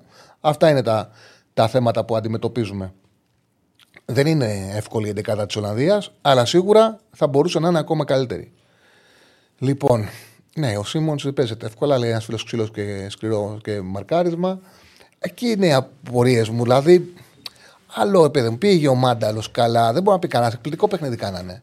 Εκπληκτικό παιχνίδι έκανε ο Μάνταλος με τον Κουρμπέλη. Τώρα όμως έχει Σίμονς. Θέλεις να έχεις κάτι πιο ελαφρύ, παίχτη, πιο επιθετικό στο μαρκάρισμα. Πήγε καλά ο Πέλκας, εκπληκτικός ήταν με τους Ιρλανδούς. Όμως εκεί έπρεπε να παίξει στο χώρο. Είχε έναν back half τον Ογμπένε, ο οποίος δεν ήταν τόσο ποιοτικός. Δημιούργησε πρόβλημα στα σουτ καλά. Τον παίξαμε στο ένας-μένας και ο Πέλκας παίζοντας πιο ψηλά έκανε υπεραριθμία. Του περνάγαμε την μπάλα και ήταν απειλητικός. Χτυπήσαμε τους μπροστά. Τώρα όμως είναι διαφορετικά τα θέλα του αγώνα. Θα έχεις τον Ντάμφρις, θα τον αφήσεις τον Ντάμφρις με τον Τσιμίκα. Μπορεί να πάρει αυτή την εποχή στο ένας-μέναν ο Τσιμίκα στον Ντάμφρις. Αν μπορέσει, ναι, θα βρεις μια απάντηση. Αν δεν μπορέσεις όμως, θα έχεις πρόβλημα. Επίσης, αν επιλέξει να κάνει ό,τι έκανε στον Τομάζης και να μην τον αφήσει τον Τσιμίκα ένας-μέναν και του βάλει τον Πέλκα. Έχει τα τρεξίματα ο Πέλκας να παίξει τον Ντάμφρις, δεν τα έχει. Γι' αυτό το λόγο λέω ότι η λογική λέει ότι αριστερά έπρεπε να είχε τα γρήγορα πόδια για παράδειγμα του Μασούρα και να δει τι θα κάνει δεξιά. Τέλος πάντων, θα τα δούμε και σε πράξη. Υπάρχουν. Θα πάμε στο φίλο, απλά να πω αυτό. Υπάρχει τρόπος να κερδίσεις παρότι να αφήνεις, δηλαδή να μην διαβάζεις τον αντίπαλο και να κερδίσεις, αλλά αυτό για να το πετύχεις πρέπει να είσαι καλύτερος. Δηλαδή για να μην. Ένας τρόπος για να κερδίσεις μια ομάδα χωρίς, ενώ δεν σου βγαίνει το αμυντικό πλάνο τακτικά, είναι να μην φανούν αυτές οι αδυναμίες γιατί θα είσαι κυρίαρχος εσύ. Δηλαδή δεν θα φανεί ότι ο Ντάμφρις δεν μπορεί να αντιμετωπιστεί από τον Πέλκα, γιατί ο Πέλκας θα του βάλει μεγαλύτερα προβλήματα από ό,τι θα βάλει ο Ντάμφρις. Ή ο Τσιμίκας, το ένας με έναν, θα βάλει μεγαλύτερα προβλήματα στον Ντάμφρις από ό,τι θα του βάλει ο Τσιμίκας. Ή για τον Σίμονς που συζητάμε και τον Μάλεν, να μπορέσει μεσοαμυντικά η εθνική να κυριαρχήσει, να κάνει το παιχνίδι της και ουσιαστικά να μην φανούν τα προβλήματα που μπορούν να μας βάλουν αυτοί οι παίκτες. Όμως το ερώτημα είναι, έχει αυτή τη στιγμή η εθνική μας ομάδα τη δυνατότητα να το κάνει αυτό απέναντι στην Ολλανδία ή θα πρέπει να προσαρμοστεί? Δηλαδή ο προπονητής όταν λέει πάω με το σχέδιό μου, το σχέδιό του για να λειτουργήσει θα πρέπει να μπορέσει να κυριαρχήσει του αντιπάλου. Όταν ξέρεις όμως ότι είσαι πιο αδυναμός, δεν μπορεί ο πιο αδύναμος να μην διαβάσει τον αντίπαλο καθόλου και να πει πάω με το πλάνο μου. Γι' αυτό το λόγο λέω ναι, με τους Ιρλανδούς ήμασταν καλύτεροι, αποδείχθηκε η πράξη. Αυτό που έπρεπε να κάνουμε ήταν να αμυνθούμε στην περιοχή μας. Αμυνθήκαμε τέλεια με την περιοχή μας και όλα πήγαν καλά με το πλάνο μας, με την δεκάδα του Πογέτ. Αυτή είναι η δεκάδα, λειτουργήσε καλά. Τώρα με την Ολλανδία μπορεί να συμβεί το ίδιο? Νομίζω ότι είναι δύσκολο, αυτό νομίζω. Και ίσως εγώ περιμένω κάποιες αλλαγές από τον Πογέτ. Δηλαδή πράγματα τα οποία θα συζητάμε. Πιστεύω ότι πρέπει να γίνουν και δεν αποκλείω να γίνουν, άσχετα το οποίο βάζουμε την εντεκάδα που δίνουν οι ρεπόρτερ. Πάμε στον επόμενο φίλο. Έκλεισε. Δεν πειράζει. Εντάξει, όποιος καλέσει στο 2-10-22-05-444 θα βγει κατευθείαν στον αέρα. Λοιπόν, Γιαννούλης Εξτρέμ τον βάζει ποτέ. Τι Γιαννούλης Εξτρέμ, πώς θα παίξει? Να παίξει το κάνει το έκανε ο Ολλανδός. Έπαιζε με Τσιμίκα και Γιαννούλη στις πλευρές. Το έκανε ο Ολλανδός, δεν το έχει κάνει ποτέ ο Πογέτ. Ο Ολλανδός το έκανε. Για τον Ντάμφρις θα ήταν μια λύση έτσι ειδικών καταστάσεων. Δηλαδή, καμιά φορά στο ποδόσφαιρο χρειάζονται και υπάρχουν και ειδικές συνθήκες που οδηγούν σε τέτοιες λύσεις. Το να παίξει με δύο μπακ, οι μεγάλοι προπονητές οι παλιοί το λέγανε διπλοπετονιάρισμα. Να διπλώσει δηλαδή την πλευρά σου με δύο μπακ. Πάμε στο φίλο, χαίρετε. Καλησπέρα. Ναι. Καλησπέρα. Ναι, καλησπέρα. Θα μπορούσα να πάρω μέρος στην εκπομπή? Ναι, στον αέρα είσαι. Ναι, καλησπέρα. Γεια σου Τσάρλι, μιλάμε για πρώτη φορά. Γεια σου φίλε μου, το όνομά σου? Είμαι ο Θεοχάρης. Έλα Θεοχάρη. Σε ακούω εδώ και αρκετά χρόνια θα έλεγα. Πιστεύω ότι γνωρίζεις το τόπι αρκετά καλά. Να διαβάζεις. Το διαβάζεις. Κλείσε το YouTube, μόνο κλείσε το YouTube σου. Με να κλείσω τη φωνή. Ναι. Λοιπόν, παρακολουθώ ποδόσφαιρο 45 χρόνια. Στο παιχνίδι με την Ιρλανδία που είδαμε, οι Ιρλανδοί δεν ακούμπησαν την μπάλα, όχι δεν ακούμπησαν, ούτε ευκαιρία δεν κάνανε. Λοιπόν, εγώ δεν δίνω καμία ελπίδα για να κερδίσει η Ελλάδα σήμερα. Mm-hmm. Βέβαια στο ποδόσφαιρο όλα γίνονται. Αλλά σύμφωνα με την εικόνα που είδαμε στην Ολλανδία, αυτή είναι 3 κλικ πιο γρήγορη από εμάς. Δηλαδή αν βάλεις το μάνταλο με τον αντίστοιχο του Ολλανδού, ο μάνταλος περπατάει. Είναι πολύ πιο γρήγορη. Δεν μπορεί να κερδίσει η ομάδα στο σύγχρονο ποδόσφαιρο μια αργή ομάδα, όπως είναι η δικιά μας, μια γρήγορη. Αυτή είναι η πεποίθησή μου και το παιχνίδι πάει προς τον διπλό, άντε να κάτσει στραβή, να κάτσει χ. Δεν υπάρχει περίπτωση να κερδίσει. Βέβαια βάσει, είπαμε, στο ποδόσφαιρο γίνονται όλα, έτσι. Ναι, και μακάρι να κάνεις λάθος, όλοι αυτό θέλουμε. Μακάρι σίγουρα το μάτς έχει δυσκολίες, πολλές δυσκολίες, σίγουρα η Ολλανδία είναι πολύ πιο γρήγορη. Γι' αυτό το λόγο πιστεύω ότι θέλει διαφορετική αντιμετώπιση το μάτς από ότι με τους Ολλανδούς, είναι άλλο μάτς. Περιμένουμε να δούμε. Καλά, η Ιρλανδία δεν έδειξε τίποτα. Όχι. Και ήταν εύκολο. Δηλαδή, όταν παίζαμε άμυνα, είχαμε χώρους να χτυπήσουμε πολλούς. Όταν βλέπεις τον έναν διακριθείς ο Μάνταλος, που ο Μάνταλος ξέρει πάλι, αλλά είναι αργός, πολύ αργός. Σε 32 του. Δεν είναι ηλικία, είναι ότι έβγαλε χιαστούς, δεν έχει τα ίδια μέτρα. Όμως επειδή του κάνει συντήρηση καλή ο Αλμέιδα, είναι σε καλή ατομική κατάσταση. Δηλαδή νιώθω ότι ο Μάνταλος φέτος είναι σε καλύτερη κατάσταση από ό,τι ήταν άλλα χρόνια. Τα προηγούμενα 1,5 χρόνο, γιατί του έχει κάνει καλή συντήρηση ο Αλμέιδα. Νομίζω ότι δεν παίζει βασικό συγκεκριτή. Γι' αυτό το λέω. Ναι, και δεν είναι και κουρασμένος στην ΑΕΚ. Τα τελευταία 15-20 λεπτά το βάζει. Και έχει αυτοπεποίθηση επειδή. Το διάστημα που παίζει είναι καλά. Ναι, παιδί μου, αλλά δεν μπορεί να κερδίσεις ομάδα η οποία είναι πολύ πιο γρήγορη. Ναι, είναι πρόβλημα. Ότι θα έχουμε θέματα χείτας. Είναι δύσκολο αυτό να το καταλάβει κάποιος. Όχι, δεν νομίζω ότι είναι. Κατανοητό είναι. Λοιπόν, ποιος είναι πίσω στην άμυνα? Ο Ρώτα νομίζω είναι από τα καλύτερα μπακ που έχει βγάλει η Ελλάδα τα τελευταία χρόνια. Είναι ψυχωμένος και μπαίνει και βγάζει σύντρες και ψιλομπαίνει περιοχή. Δεν είναι Αποστολάκης βέβαια, αλλά είναι καλός. Από εκεί και πέρα στο κέντρο, ποιος είναι ο Μάνταλος και ποιοι άλλοι 2-3. Λογικά θα παίξει ο Γκουρμπέλης, τουλάχιστον ήδη 11 δίνουν. Γκουρμπέλης, Μάνταλο αργός, και Μπακασέτας. Αργός και Μπακασέτας πάλι αργός. Λοιπόν, αυτή η 11 ταχύτητα έχει από τον Μασούρα και τον Γιακουμάκη. Πώς? Ταχύτητα αυτή η 11 έχει από τον Μασούρα, τον Γιακουμάκη και τα μπακ. Δεν έχει από αλλού. Ο Μασούρας έχει μια ταχύτητα, απλώς δεν είναι κλάση. Κάνει τη δουλειά του. Δηλαδή, έχει ταχύτητα, αλλά δεν είναι κλάση ποδοσφαιριστής για ότι θα το κολλήσει. Από εκεί και πέρα,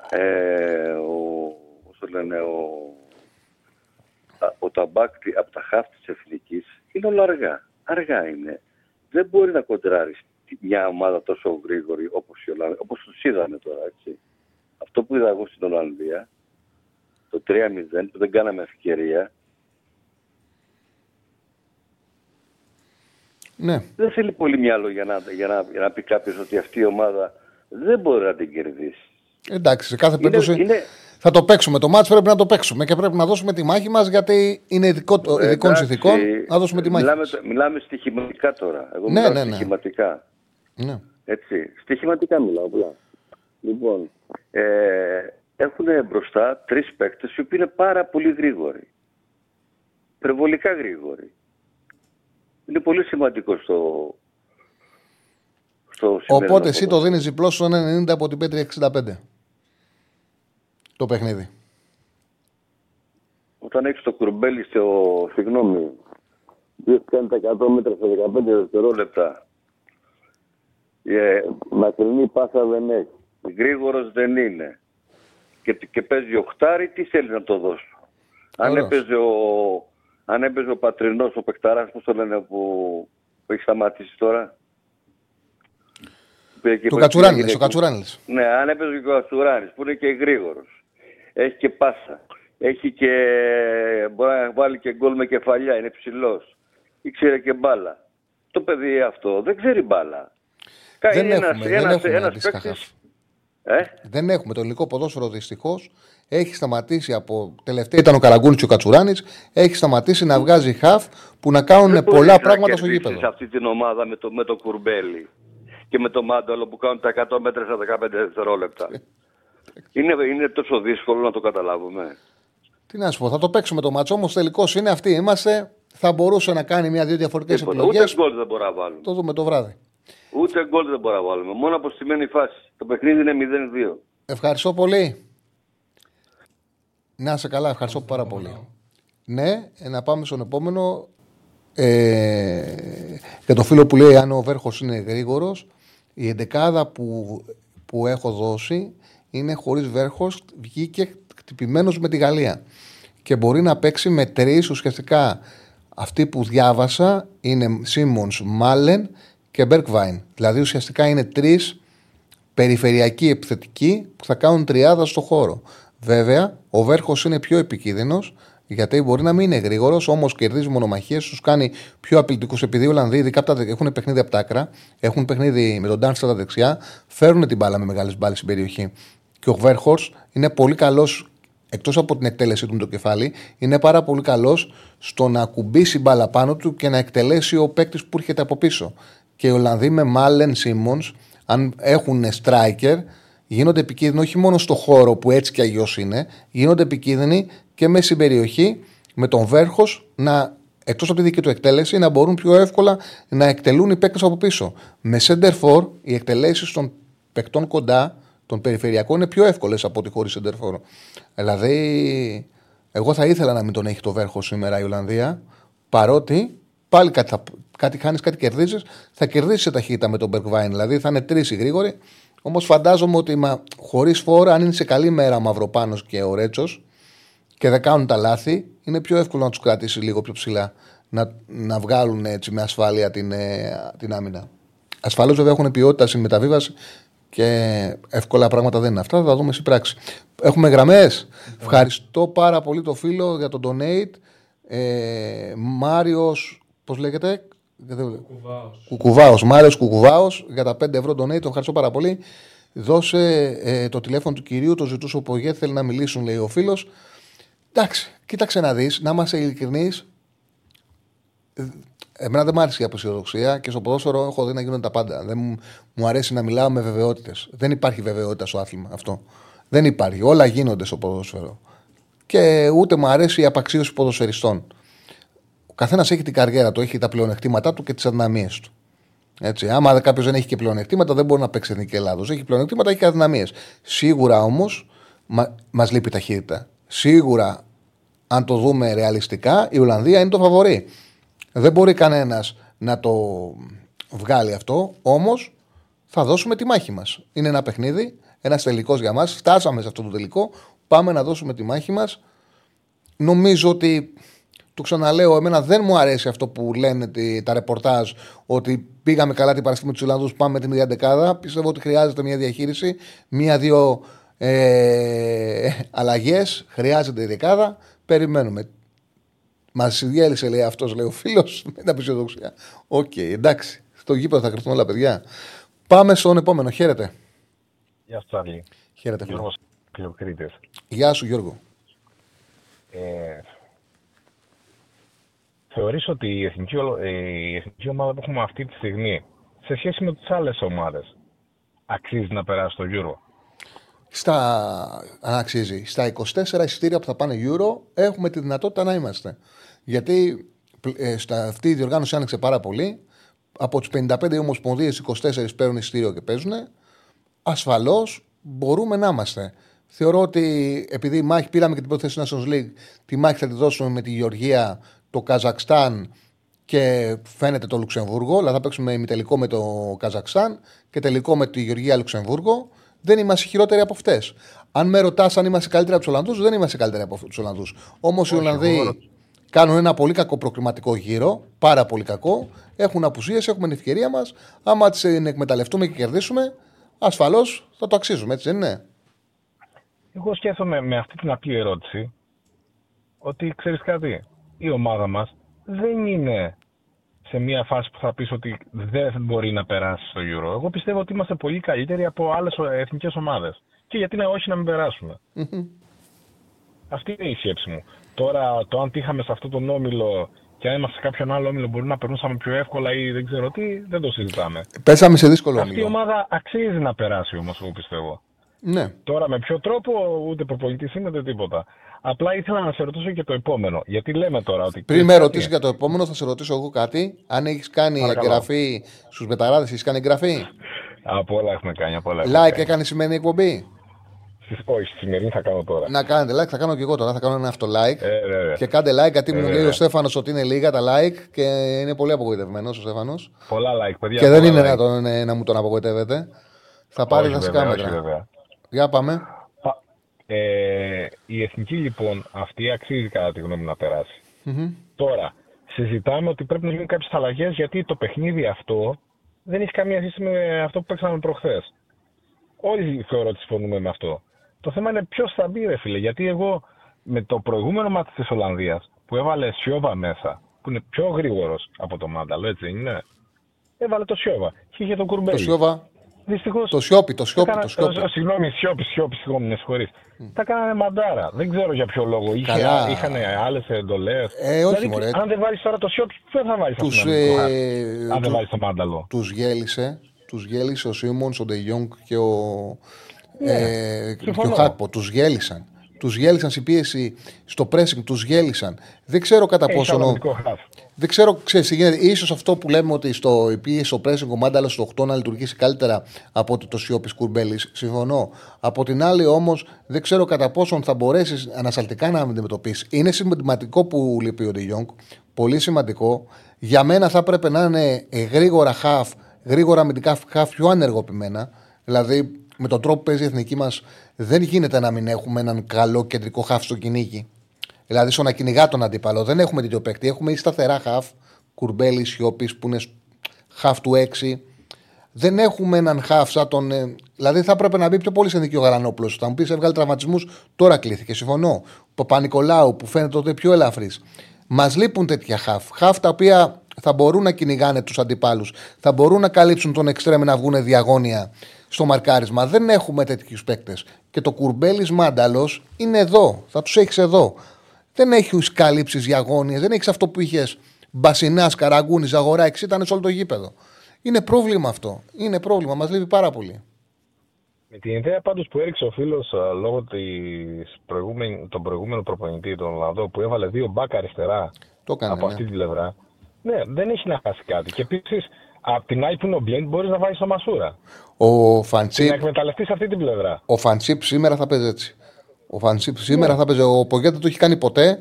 Είναι ένα μάτς που μπορείς να το κάνεις, άμα δεις και το βίντεο. Δηλαδή, εγώ ρε παιδί μου, εκεί στηρίζομαι ότι εντάξει, έκανα λάθος στο προηγούμενο παιχνίδι. Αν έκατσε τώρα με το επιτελείο του να δει το βίντεο, δεν μπορεί να μην παρατήρησε ότι ουσιαστικά χάσαμε γιατί δεν υπήρχε κανένας να μαρκάρει τον Ντάμφρις. Δηλαδή, μας διέλυσαν στο πρώτο ημίχρονο για αυτό το λόγο. Δεν βγήκε η απόφαση του να παίξει ο Μάνταλος αριστερά και να πάρει μια απόφαση. Τώρα, ίσως η απόφαση που θα πάρει θα είναι να πιέσει ο Ντάμφρις την τριάδα μπροστά και να το πάρει κατευθείαν ο Τσιμίκας.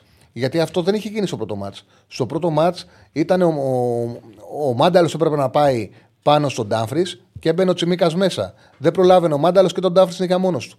Μήπως κάνει κάτι τέτοιο και βγει, θα χρειαστεί βέβαια ένα μάτς καριέρας του Τσιμίκα. Ένα τεράστιο παιχνίδι του Τσιμίκα. Η επόμενη ερώτησή μου είναι πια. Ότι καλούμαστε αυτή τη στιγμή να κερδίσουμε. Και λέμε αυτή τη στιγμή πώς θα μαρκάρουμε αυτούς τους παίχτες. Δηλαδή, πώς γίνεται, ρε φίλε, να κάνουμε ένα πολύ καλό αμυντικό παιχνίδι για να σταματήσουμε αυτούς τους παίχτες, αλλά να πρέπει να κερδίσει κιόλας. Mm-hmm. Αυτός είναι ο γρίφος για μένα. Άρα καλούμαστε να παίξουμε με τις φάσεις τις στατικές. Εντάξει, να βρεις τον γκολ με κάποια επίθεση. Πώς θα ανοίξεις το παιχνίδι, μόνο έτσι. Δεν είναι. Και όσο πιέζει και ο χρόνος, θα ρισκάρουμε περισσότερο. Καλά, ναι, βέβαια. Η Ολλανδία με ένα χ είναι καλυμμένη. Η Ολλανδία, άμα πάρουν ισοπαλία, κερδίζουν η Γιβραλτάρ και η Ιρλανδία στην έδρα τους και βγήκανε. Χρειαζόμαστε μόνο νίκη. Γιατί τώρα οι Ολλανδοί τους Ιρλανδούς μέσα θα τους κερδίσουν. Το Γιβραλτάρ δεν το συζητάω καν. Οπότε με δύο νίκες βγαίνουν οι Ολλανδοί. Χρειαζόμαστε μόνο την νίκη. Άρα είναι καλυμμένη η μετοχή. Ναι, ναι, μετοχή είναι μια χαρά η Ολλανδία. Μπορείς να το ρισκάρεις λοιπόν και να παίξεις αμυντικά. Κοίταξε να δεις. Πιο εύκολο είναι να κερδίσεις άμα κρατήσεις ανασταλτικά τον αντίπαλο, να βρεις τον γκολ, παρά να πας να ανοιχτείς και να σου εκτυπήσουν στον χώρο. Είναι πιο εύκολο. Πιο εύκολο να κερδίσεις πρέπει να βγει το αμυντικό πλάνο πάντα. Πρώτα εξασφαλίζεις την ισοπαλία, πρώτα δένεις και μετά πας να το πάρεις το μάτς. Ειδικά όταν παίζεις με ανώτερους. Δεν μπορεί να παίξεις με ανώτερους, να είναι ανώτερος ο αντίπαλος και να πας να κυριαρχήσεις, αντιπατήσεις. Θέλει πλάνο και υπομονή. Ευχαριστώ πάρα πολύ. Άρα... Να είσαι καλά. Όχι, ολοκλήρωσε, μη σε κοβώ, ολοκλήρωσε το αυτό που θες να πεις. Όχι, άρα λέω οι απαντήσεις ήρθαν από μόνες. Δηλαδή το πώς πρέπει να ξεκινήσει, τι πρέπει να κάνει, ήρθαν οι απαντήσεις. Απλά το κέντρο είναι τώρα το ερωτηματικό. Θα δούμε. Θα δούμε. Σε ευχαριστώ πάρα πολύ. Και έχουμε να γελάμε το βράδυ. Ναι, ναι. Μακάρι, μακάρι. Γιατί τι καλύτερο να έχουμε ξανά την εθνική μας σε τελικά διοργάνωσης. Γενικά υπάρχει μια άνθηση αυτή τη στιγμή του ελληνικού ποδοσφαίρου. Δηλαδή βλέπω ότι πάνε καλά. Υπάρχει μια θετική αύρα, ας πούμε. Ισχύει. Να είσαι καλά.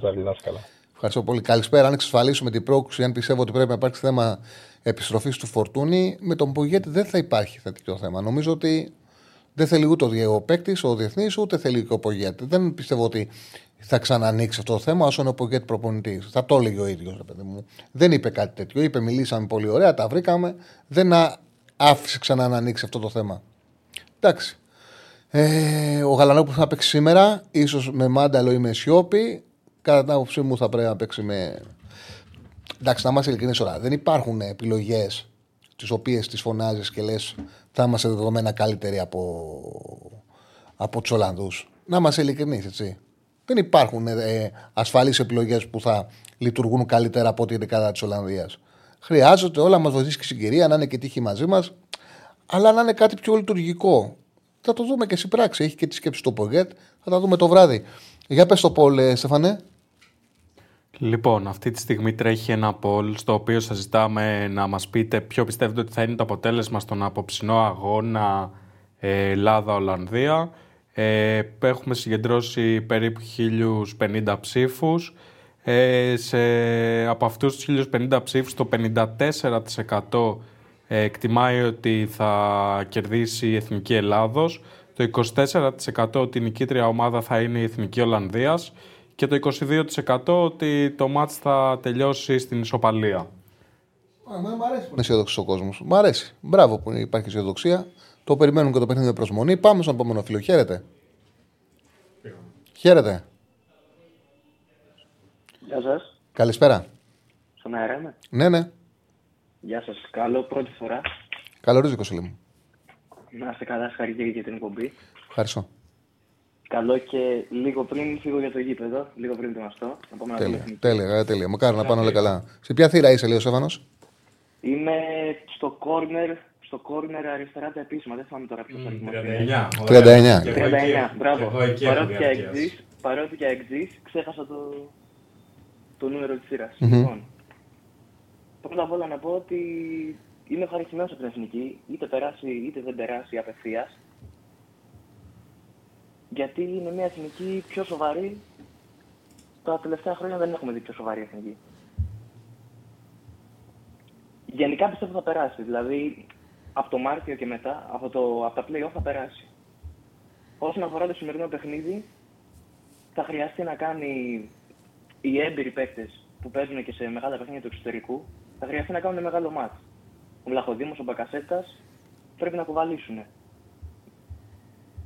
Το ερώτημα το δικό μου είναι το εξής. Εάν μπορεί η εθνική να αντέξει 90 λεπτά, σαφώς θα έχει και την έδρα που θα είναι διαφορετικά από το παιχνίδι στην Ολλανδία. Αν μπορεί να αντέξει, να παίξει το ρυθμό που θα την υποβάλει η εθνική Ολλανδία. Και αν θα μπορέσει, εμένα το σημαντικό ερώτημα, γιατί είδαμε το ΑΕΚ Άγιαξ. Ο Άγιαξ είναι θεωρητικά σε κακής κατάστασης. Παρ' όλα αυτά, επειδή έχουν αυτό την ποιότητα και στη ποδοσφαιρική λογική τους συνδυάζουν ταχύτητα και τεχνική κατάρτιση και μια άμεση επίθεση, δηλαδή βγαίνουν άμεσα, αν θα μπορέσει αυτό το παιχνίδι να το αντιμετωπίσει η εθνική μας ομάδα με αμυντική ασφάλεια. Και είναι πολύ σημαντικό να είναι θωρακισμένοι και στα χαφ και η τελευταία γραμμή άμυνας. Να μπορέσει να τους κρατήσει αυτή τη ταχύτητα που βγαίνουν μπροστά. Γιατί δεν είναι και τυχαίο το ότι έχουμε αυτό το άσχημο αρνητικό ρεκόρ με τους Ολλανδούς. Δεν τους έχουμε κερδίσει ποτέ σε επίσημη μονομαχία. Είναι 1-8 το ρεκόρ, μια νίκη σε φιλικό. Είχαμε πριν 7 χρόνια στο Eindhoven. Δεν τους έχουμε κερδίσει ποτέ σε επίσημο. Δεν μας ταιριάζουν. Δεν μας ταιριάζει αυτός ο τρόπος που παίζουν αυτό το στυλ, το γρήγορο, το με τη μία επίθεση που έχουν οι Ολλανδοί καθόλου. Ναι, έχουν πολύ επιθετικό ποδόσφαιρο και το πρωτάθλημά τους είναι έτσι. Ναι. Μα το είδαμε και με το ΝΑΕΚ Άγιαξ. Ο Άγιαξ είναι τα χειρότερά του, όμως έλεγε ότι μπορούσε εύκολα να κάνει το 0-2 στο χώρο. Άσχετα από επειδή η ΑΕΚ είναι ομάδα του Αλμέιδα, μπορεί και αυτή να βγάζει επιθέσεις άμεσες στην ένταση, έκανε και αυτή τη φάση σοφάριση και είχε στο τέλος δυνατότητα ακόμα και να το πάρει. Όμως αμυντικά για μεγάλο διάστημα φαίνονταν ότι δεν της τέριαζε ο Άγιαξ. Ο τρόπος που έφευγε, συμφωνώ, ο τρόπος που έφευγε ο Άγιαξ στην κόντρα ήταν πολύ γρήγορη η ταχύτητά του. Ας μην ήταν αποτελεσματικός στο τέλος, στο τελικό σουτ, ο τρόπος που έφευγε σε τρόπο. Ναι. Επίσης να ρωτήσω, ήθελα, γιατί δεν έχω δει πάρα πολλά παιχνίδια του Ολυμπιακού, έχω δει όσα έχει παίξει με την ΑΕΚ και κάποια μεγάλα ντέρμπι κτλ. Ο Μασούρας έχει παίξει αριστερά, ενώ μπορεί να παίξει αριστερά. Ναι, βέβαια μπορεί να παίξει αριστερά. Οκ. Okay. Βέβαια, και έχει πάρει και αριστερά και με τον Μαρτίνς. Έχει πάρει σημαντικούς ρόλους. Έχει μαρκάρει εξτρέμ, έχει ντουμπλάρει στην Ευρώπη. Έχει παίξει πάρα πολλές φορές. Αριστερά Μασούρας παίζει και στις δύο πλευρές, σωστά τακτικά. Για μένα, μεγαλύτερο ερώτημα είναι ποιος θα παίξει δεξιά, δηλαδή θα βάλει δεξιά το Πέλκα. Εγώ θα ρίσκαρα και με τον Φούντα. Μένα να βάλω και Μασούρας Φούντας. Να παίξει με δύο γρήγορους. Γιατί παίζει με μια πολύ γρήγορη ομάδα, με άμεση επίθεση και πρέπει και εσύ αυτούς να βάλεις ταχύτητα. Και νομίζω ότι είναι ένα παιχνίδι που πρέπει να το πάρεις με λιγότερη κατοχή. Δηλαδή, δεν είναι υποχρεωτικό για να κερδίσεις μια ομάδα να πας να ισορροπήσεις την κατοχή τους. Η ΑΕΚ κάνει διπλό στον Brighton και είχε 24,5% κατοχή. Δεν λέω να πας τόσο μικρή κατοχή, αλλά θα πρέπει να γίνεις πιο άμεσος και πιο επικίνδυνος. Να είσαι γρήγορος στις επιθέσεις. Ότι όταν βγει μπροστά, πρέπει την ευκαιρία να την εκπαιδεύει. Ναι. Θέλει ταχύτητα το μάτς. Για μένα αυτό το μάτς θέλει ταχύτητα. Και πρέπει να διαβάσει το γεγονός ότι η Ολλανδία, η εντεκάδα της είναι χαλασμένη. Όσο καλοί παίκτες και να είναι, από τη στιγμή που έχουν απουσίες και δεν έχουν μάθει να παίζουν μαζί μεταξύ τους, θέλει το χρόνο. Το αξιοποιείς πιο πολύ αυτό το ότι έχουν χαλασμένη εντεκάδα και δεν έχουν ομοιογένεια με άμεσες επιθέσεις στο χώρο γρήγορες. Ναι, λείπει ένας βασικός από κάθε γραμμή. Και ο τερματοφύλακας. Έχουν πολλές ελλείψεις. Κάτι τελευταίο, να μην καθυστερώ, ήθελα να ρωτήσω, γιατί διαβάζω παντού ότι αν πάρουμε σήμερα την νίκη και φέρουμε την ισοπαλία με τη Γαλλία, θα προκριθούμε. Πιο απίθανο σενάριο, αλλά ήθελα να ρωτήσω, αν σήμερα έρθει η ισοπαλία και μπορέσει κάπως να πάρει νίκη με την αδιάφορη βαθμολογικά Γαλλία, πάλι δεν περνάει. Δηλαδή θέλει μια ισοπαλία και μια νίκη. Πόσους βαθμούς θα πάμε? Θα ισοβαθμίσουν με τους Ολλανδούς. Πρέπει να κόψεις τους Ολλανδούς. Βέβαια, ισοβαθμίζεις με τους Ολλανδούς, γιατί οι Ολλανδοί θα κάνουν δύο νίκες και οι Ολλανδοί έχουν την ισοβαθμία. Δεν είναι στις UEFA, τις διοργανώσεις, μετράνε ισοβαθμία τα μεταξύ σας παιχνιδιά. Στις διοργανώσεις της FIFA μετράνε η διαφορά γκολ. Είναι UEFA, οπότε το γεγονός ότι θα έχουν τα μεταξύ μας βάζουν από κάτω σε όλες τις ισοβαθμίες. Ναι. Ωραία, ευχαριστώ πολύ. Εγώ ευχαριστώ. Λοιπόν, δώσου μου μισό λεπτό απλά να το πω και με βαθμούς, πριν βγάλουμε το φύλλο. Μισό λεπτό, να δούμε τη βαθμολογία του ομίλου. Λοιπόν, κάτσε. Προκριματικά γύρω. Λοιπόν, δεύτερος όμιλος. Παίρνουμε ισοπαλία, πάμε 13. Και κερδίζουμε τους Ολλανδούς, τους Γάλλους, πάμε 16. Παίρνουμε ισοπαλία, πάμε 13. Και κερδίζουμε τους Γάλλους, πάμε 16. Η Ολλανδία θα πάρει ισοπαλία, θα πάει στους 10. Κάνουν νίκη με Γιβραλτάρ, κάνουν νίκη με Ιρλανδία, πάνε 16 βαθμό και με και 2 στους 16. Χάνουμε στην ισοβαθμία, είναι δεύτερη Ολλανδία. Δηλαδή θα παίξει ρόλο η ισοβαθμία. Αν είμαστε στα τέρματα, εκεί υπερτερούμε των Ολλανδών. Έχουμε 12-15 και έχουμε 9-7. Βέβαια, έχω σαν να μας με το Γιβραλτάρ που ίσως θα μπορούσαν να τα ρεφάρουν, αλλά έχουμε καλή διαφορά τερμάτων. Θα είχαμε δηλαδή πιθανότητες στην ισοβαθμία, θα έπρεπε να καλύψουν. Έχουμε συν 7, έχουν 2, βέβαια 5 γκολ με Ιρλανδία και Γιβραλτάρ, επειδή θα κάνανε δύο νίκες, θα μπορούσαν να τα καλύψουν. Σε κάθε περίπτωση θα είχαμε ελπίδες σε αυτή την περίπτωση. Αλλά είναι UEFA και UEFA μετράνε τα μεταξύ μας. Πάμε στον επόμενο. Χαίρετε. Έλα, φίλε μου. Καλησπέρα. Καλησπέρα. Για αυτό που μόλις είπες για την ισοβαθμία, είμαι 90% σίγουρος ότι πρώτα πάει το αναμεταξύ μας. Ναι, το είπα, αυτό είπα. Όχι 90%, 100%. Okay. Πάνε τα μεταξύ μας. Στις διοργανώσεις UEFA πάνε τα μεταξύ μας. Στις διοργανώσεις της FIFA, δηλαδή αν είχαμε προκριματικά για Μουντιάλ, μετράνε τα γκολ στη FIFA. Στις UEFA είναι τα μεταξύ μας. Ναι, απλά το έχασα γιατί έκανα mute το stream για να μην ενοχλήσει. Γεια σου, Σάρλι. Κώστα από Θεσσαλονίκη. Γεια σου, Κώστα. Από εμένα, για να ξεκινήσω από αυτό. Γεια σου, Στέφανη Πεχτάρα. Γεια σου, ρε μάγκα. Για κάτι που είπες πριν, Τσάρλι, μη μου στεναχωρείτε τον Στέφανο. Θα σας βρω. Κάντε like. Μπράβο. Κάντε like. Λοιπόν, τώρα, όσον αφορά την εθνική. Αυτό που, επειδή όλοι έχουν μιλήσει πάρα πολύ για την ταχύτητα και προφανώς υπάρχει ένα δίκιο. Εγώ πιστεύω ότι το μεγαλύτερο πρόβλημα είναι γενικότερα στην αθλητικότητα. Ότι έχουν ταχύτητα, αλλά έχουν και δύναμη. Γιατί π.χ. παράδειγμα, ο Σιώπης δεν είναι ένα αργό χαφ. Εντάξει, δεν είναι και ο Νγκόλο Καντέ, αλλά δεν είναι αργό χαφ. Αλλά τον πετούσαμε σαν μπάλα του πινκ πονγκ. Το θέμα είναι ότι δεν έχουν και τη δύναμη ακόμα και να φτάσουν για να μαρκάρουν. Ότι δυσκολεύονται να μαρκάρουν. Ξέρεις, δεν έχουν κιόλας οι Έλληνες χαφ. Οι περισσότεροι Έλληνες χαφ δεν έχουν. Δεν έχουν δυνατότητα ο κάθε Σιώπης, Κουρμπέλης, περισσότεροι να πάρουν την μπάλα με πλάτη, έτσι, να κάνουν περιστροφή και να βγούνε. Το οποίο είναι το πιο δύσκολο. Και όταν έχεις γρήγορους παίκτες με ένταση όπως ο Ντε Γιόνγκ, όπως ο Ντερούν, που ξέρουν να σε πιέζουν, να βγαίνουν επιθετικά όταν παίρνεις την μπάλα, εκεί σε διαλύουν, σου κλέβουν την μπάλα και σε κάνουν να βγαίνεις και από τον ρυθμό σου.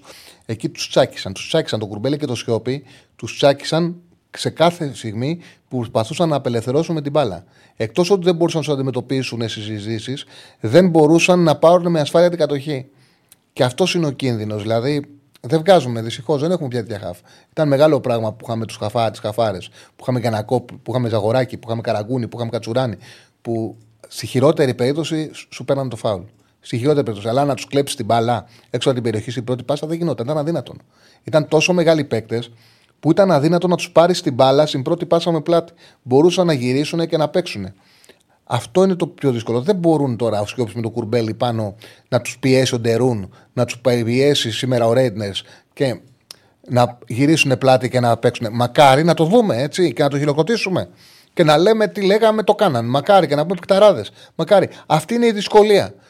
Εντάξει. Μακάρι να το κάνουν σήμερα το μάτι της ζωής τους, γιατί να το πανηγυρίσουν όλοι. Να το πανηγυρίσουν μια τέτοια μεγάλη νίκη και την πρόκριση. Σήμερα είναι μονόδρομος η Ελλάδα. Για να κερδίσει πρέπει να κάνει το τέλειο μάτς. Όλοι πρέπει να κάνουν το τέλειο μάτς. Γιατί η αλήθεια είναι ότι μας έκατσε πάρα πολύ δύσκολος όμιλος. Πάρα πολύ. Δηλαδή πιστεύω ότι στους περισσότερους από τους υπόλοιπους ομίλους θα περνούσαμε. Η Ελλάδα δηλαδή δείχνει ότι έχει μια ομάδα που αξίζει να βρίσκεται μέσα στο Euro. Mm-hmm. Και βλέπουμε ομάδες που δεν είναι καλύτερες από την Εθνική Ελλάδος αυτή τη στιγμή να πάνε να εξασφαλίσουν το Euro. Θα περάσουν στη φάση. Δεν συμφωνώ αυτό που λέει ο φίλος ότι οι άλλοι ήταν μέτροι. Συμφωνώ ότι ο Καραγκούνης ήταν ίσως ο παίκτης ο οποίος ήταν πιο δύσκολο από όλους να τους πάρει την μπάλα με πλάτη. Όμως ούτε στο Ζαγοράκι την έπαιρνες εύκολα, ούτε στο Κατσουράνι. Ο Κατσουράνι έπαιζε και πολύ με πρόσωπο. Δεν ήταν. Μόνο αυτή η γενιά, παιδιά, δεν είχε μέτριους παίκτες. Είχε σπουδαίους παίκτες. Εκείνη η γενιά. Τώρα, σε άλλον αρέσει πολύ ο Καραγκούνης, σε άλλον ο Ζαγοράκης, σε άλλον ο Κατσουράνης. Για μένα ήταν ο πιο δύσκολα αντιμετωπίσιμος παίκτης ο Καραγκούνης. Ήταν ο πιο ανταγωνιστικός σε ψηλό επίπεδο που έχουμε βγάλει. Όμως όλοι είναι τεράστιες τεράστιες προσωπικότητες, τεράστιοι ποδοσφαιριστές. Κανένας δεν γίνεται από αυτούς να αμφισβητηθεί. Κάνανε πολλά πράγματα μέσα στο γήπεδο. Κάνανε πολλά πράγματα. Τώρα τα πεις για τον Κατσουράνη που παίζει 6. Ο Κατσουράνης ξεκίνησε επιθετικός, γύρισε δεκάρι, οχτάρι, εξάρι και τελείωσε center back. Μπορούσε να παίξει όλες τις κάθετες θέσεις. Δεν υπάρχουν τέτοιοι παίκτες. Πού θα βρει τέτοιου παίκτε. Ναι. Γιατί ο Ζαγοράκης δεν είχε παίξει αμυντικό χαφ, οχτάρι, δεξί back. Παντού, εξτρέμ, παντού. Σε κάποια φάση είχε βγει και με την Εθνική Ελλάδα. Ναι. Σε θέση extreme. Με τη Γαλλία δεν το έκανε που κάνει την Εθνική. Ναι. Τι λέμε τώρα. Από θέση extreme κανονικά. Ναι, τι λέμε τώρα. Μεγάλοι παίκτες. Τώρα ήταν μεγάλοι παίκτες. Όλη η ομάδα εκείνη ήταν σπουδαίοι παίκτες. Παιδιά δεν συγκρίνονται τώρα. Ήταν ένας και ένας όλοι τους. Δηλαδή δεν υπάρχει παίκτης από αυτή την Εθνική που θα μπορούσε να φάει τη θέση από εκείνη την Εθνική. Αυτή η γενιά παικτών ο κόσμος δεν τα θυμάται, δεν τα ξεχνάει. Και επειδή υπήρχε και μια απαξίωση απασχετοσύνης στην Ελλάδα τα πρώτα χρόνια και μιλάγαμε και για τύχη, μετά καταλάβανε γιατί η διάρκεια δεν μπορεί να. Δηλαδή, ο χρόνος δείχνει την πραγματικότητα. Αυτοί οι παίκτες, πριν πάρουν το 2004 το Euro, είχαν οδηγήσει το ελληνικό ποδόσφαιρο σε συλλογικό επίπεδο στην έκτη, παιδιά. Ήταν το έκτο καλύτερο πρωτάθλημα της Ευρώπης βάσει βαθμολογία της UEFA. Έκτη, το καταλαβαίνετε. Περνάγαμε τους Πορτογάλους. Περνάγαμε χώρες απίστευτα μεγάλες. Με ομαδάρες. Ήμασταν έκτη. Φέρνανε επιτυχίες. Από επιτυχία σε επιτυχία πήγαιναν στην Ευρώπη αυτοί οι ποδοσφαιριστές. Ήτανε μεγάλοι παίκτες και γι' αυτό το λόγο στην ουσία μας πήγανε σε 5 μεγάλες διοργανώσεις. Επιστρέφω, Τσάρλι, στην Εθνική. Εσύ είπες πριν ότι θα έβαζες στα πλάγια μασούρα και φούντα.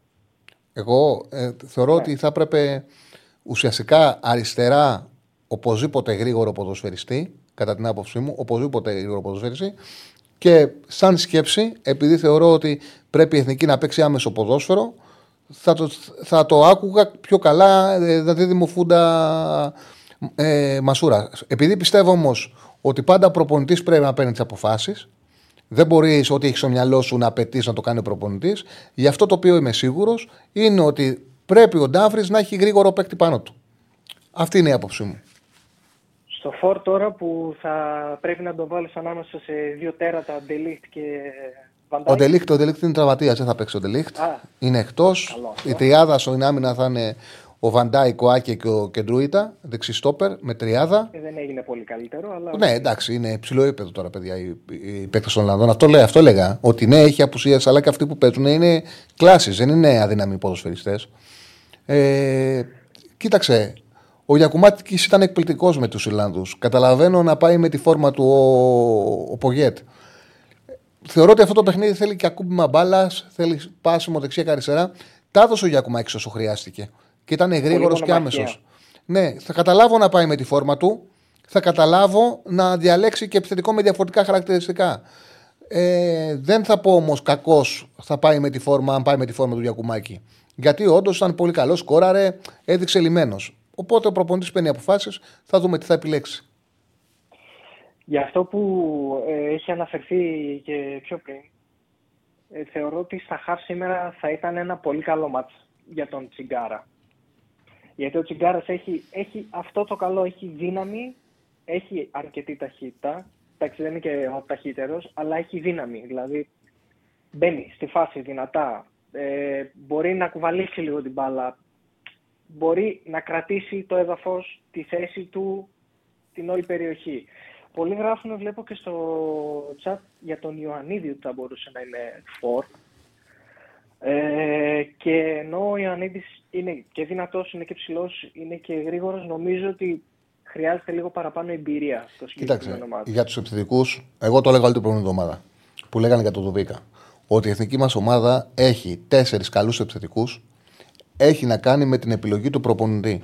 Εδώ στο poll που είχαμε βάλει, οι περισσότεροι είχαν πει ότι θα κόβαν το Γιακουμάκι. Στην πράξη όμως είδαμε ότι έπαιξε ο Γιακουμάκι, γιατί και οι 4 είναι καλοί. Είναι καλή. Δηλαδή, καμιά φορά βλέπει και ο προπονητής τη φόρμα του ποδοσφαιριστή και επιλέγεις στην προπόνηση που εμείς το βλέπουμε και μπορεί να επιλέξει αυτόν.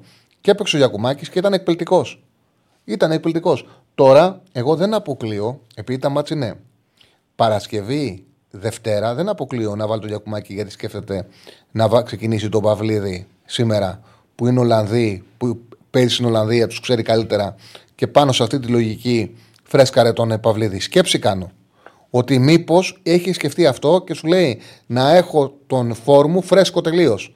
Σκέψη, μου έχει περάσει και αυτό το μυαλό μου. Θα δούμε. Και ένα τελευταίο πράγμα για να σας αφήσω να πας και σε επόμενη γραμμή.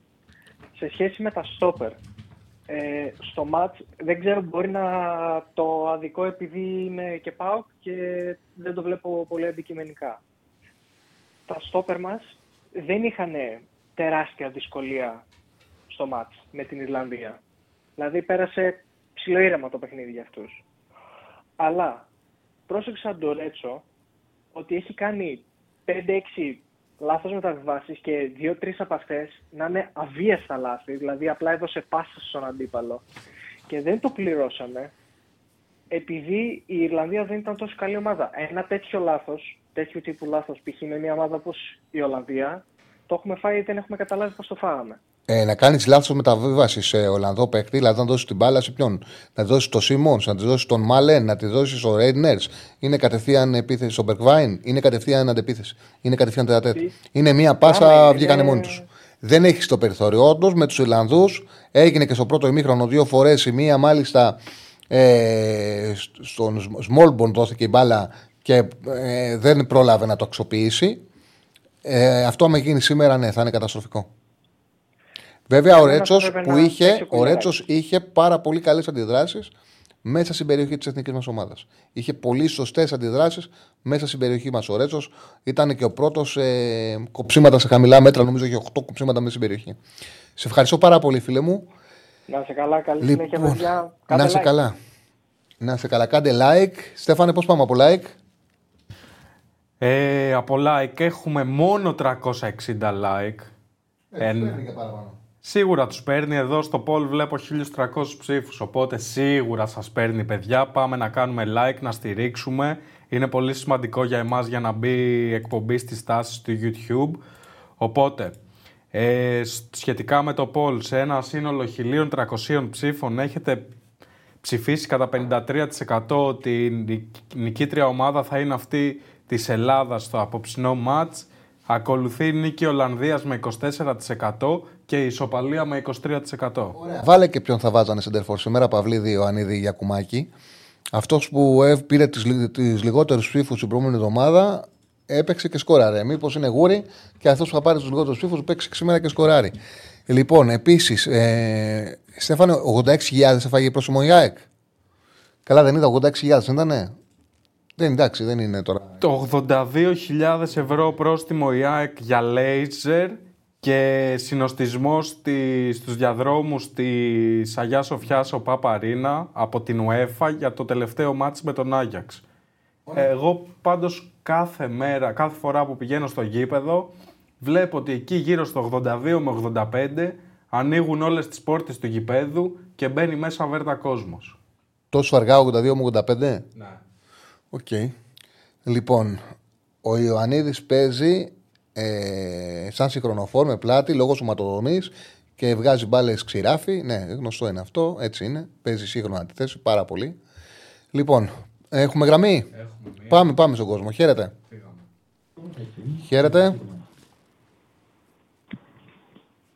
Καλησπέρα. Γεια σου, Αλή. Γεια σου, φίλε μου. Χίλια συγγνώμη, είχα ανοιχτή ακρόαση γιατί είχε την αναμονή. Καλησπέρα, Αργύρης είμαι. Είχες βάλει πριν ένα πολύ ωραίο θέμα που έλεγες για τους παλιούς παίκτες που παίζανε στην εθνική. Δεν είμαι πάρα πολύ τρελαμένος εγώ να ασχολούμαι με την εθνική, αλλά εκείνη η συγκεκριμένη εθνική είχε πολύ βάθος. Ήταν και το βιογραφικό των παιχτών. Ότι ξεκινάγανε φτωχικά με ένα ποδηλατάκι να πάει τώρα κάποιος στην προπόνηση, ξεκινάει και από στόπερ, όπως είπες, ξεκινάει και γινόταν extreme four και καλή ώρα ήταν πολύ φιλότιμη. Ως και μετά από αυτούς, σαν τον Ρωσίδη αριστερά, δεξιά, καλά όλοι παίζανε παντού, χωρίς να κατεβάζουν το πρόσωπό τους. Το Ρωσίδης που λες, αμυντικό χαφ, στόπερ, παντού έχει παίξει, δεν είναι... Ναι. Γι' αυτό το είπα, γιατί απλά είναι παίκτης δικός μου που τον γνωρίζει για Ολυμπιακός κτλ. Εντάξει, μπορώ να πω για το ήθος του Μπασινά, ας πούμε, ότι μπορεί κάποιος να μην το γνωρίζει, να μην το ξέρει κάποιοι άνθρωποι, ότι υπήρχε με τον Μπασινά κύρος και ήθος στο κέντρο. Δεν θα έβλεπες να υπάρχουν tackling που να είναι για να κόψουν το ποδόσφαιρο. Θα ήταν ένας άνθρωπος που θα μεταβίβαζε την μπάλα και θα μεταβίβαζε και ταυτόχρονα και μέσα στο παιχνίδι του το ρεμίστε όλα καλά. Ήταν πολύ διαφορετικός. Ο Καραγκούνης δεν ήταν θεατρικός που λέγανε όλοι και καλά με τα φάουλ. Κατοχικότατος ήταν, γι' αυτό όταν βγήκε και στην Ευρώπη ο άνθρωπος, είχε πιο κατοχικός παίχτης. Αυτά τα φάουλ απλά ήταν για μας ό,τι καλύτερο υπήρχε. Απλά για το λόγο ότι εμείς βρισκόμαστε εδώ στην Ελλάδα και δεν έχουμε πολλή γνώση ή αποκτάμε μερικές φορές και το απαξίωμα που είπες πολύ καλά εσύ πριν, ο Χαριστέσκος είχε τεράστιο κεφάλαιο άνθρωπος που όλοι νομίζουν ότι αυτό ήταν. Όταν έγινε για πλάτη το αμυντικό, ο αμυντικός έλεγε μέρα ή νύχτα είναι. Δεν μπορούσε να δει. Τέλος, έβαζε κάποιον με πλάτη, υποδεχόταν την μπάλα, το έκανε. Πολύ αδικημένος. Και είχε και ταχύτητα και χτύπαγε και στον χώρο ο Χαριστέας. Μάλιστα, μια από τις εντολές που έδινε ο Ρεχάγκελ στα μεγάλα παιχνίδια, πόσο βλέπει το ποδόσφαιρο ο Γερμανός, του λέγε θα ακολουθείς τον back 2-3 φορές, να είναι σίγουρο ότι τον ακολουθείς και θα κρίνεις εσύ πότε θα καταλαβαίνεις ότι έχουμε υπεραριθμία να κλέψουμε την μπάλα και δεν θα τον ακολουθείς, θα μένεις ψηλά για να συμπεράσουμε τη μία να χτυπήσουμε στον χώρο. Δηλαδή του λέγε ναι, θα παίρνεις τον back, όμως θα κρίνεις εσύ πότε δεν χρειάζεται να μένεις ψηλά και να σου του δίνουμε την μπάλα με τη μία να παίζεις στον χώρο. Ήταν πολύ καλός και σε παιχνίδι χώρου ο Χαριστέας. Είναι υποτιμημένος.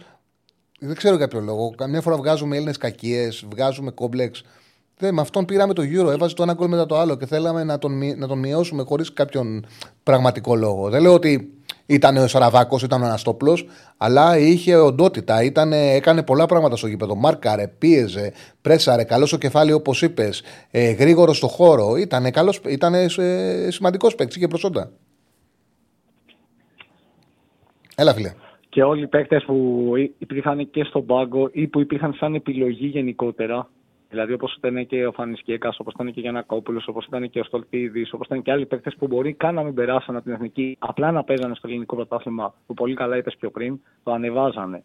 Δηλαδή, τότε ο κακός Έλληνας παίκτης δεν ήταν σαν να λέμε τώρα σαν τους σημερινούς καλός κακός. Όχι μόνο σαν τεχνικό παιχνίδι και σαν ταχύτητα και σαν όλα, αλλά και σαν προσωπικότητες ανθρώπων. Δηλαδή, μπορεί να περιμένανε στη γωνία, να μπαίνανε και να δίνανε τα ρέστα τους. Δεν είχαν, η ψυχολογία μου δεν έπαιξα 10 παιχνίδια σερί, το ένα, το άλλο.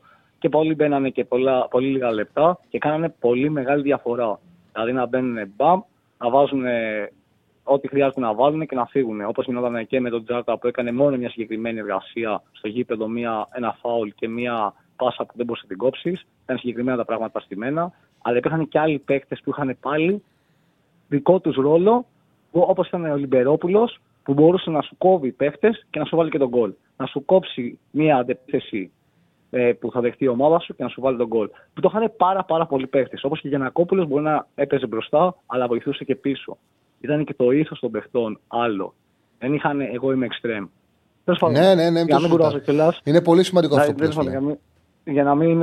Γιατί ακούμε τις ιστορίες σου τώρα μόλι που έχουν μεγαλώσει τα άλλα παιδιά που κάνουν την εκπομπή στους πεταράδες και βλέπεις ότι λέει ο άλλος πήγαινε με ποδήλατο, ο άλλος με 2 δεξιά παπούτσια. Και έχουν πάρει το γύρο αυτοί οι άνθρωποι. Ο άλλος σου λέει δεν είχα τίποτα. Οι συγκυρίες τότε ήταν πιο δύσκολες και δεν τα είχαμε όλα στα χέρια. Έφερνε και το αγωνιστικό σύνολο να είναι πιο φιλότιμο. Αυτή η διαφορά που είχα παρατηρήσει, πολύ μεγάλη διαφορά, είναι ότι τους ένοιαζε πολύ. Δηλαδή, ξέρανε από μόνοι τους τους αντιπάλους, ξέρανε από μόνοι τους τους κανονισμούς. Καθόντουσαν από μόνοι τους και συζητάγανε τι μας συμφέρει να έρθει το άλλο αποτέλεσμα.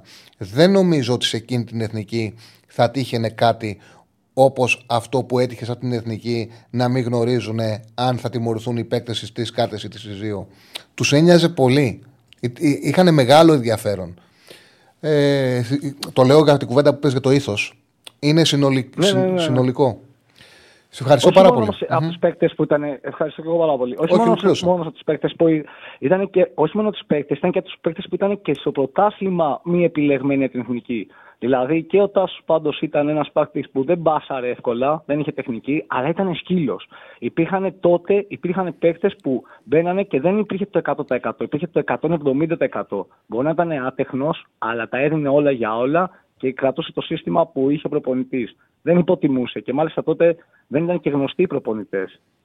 Αυτά, ευχαριστώ πάρα πολύ. Δηλαδή δεν κράτουσαν κάποιον που είχε πάρει τελικούς όπως τώρα που κοιτάμε τα ονόματα των προπονητών. Τότε ήταν πιο αδύναμοι προπονητές εκτός των Λεχάγκελ.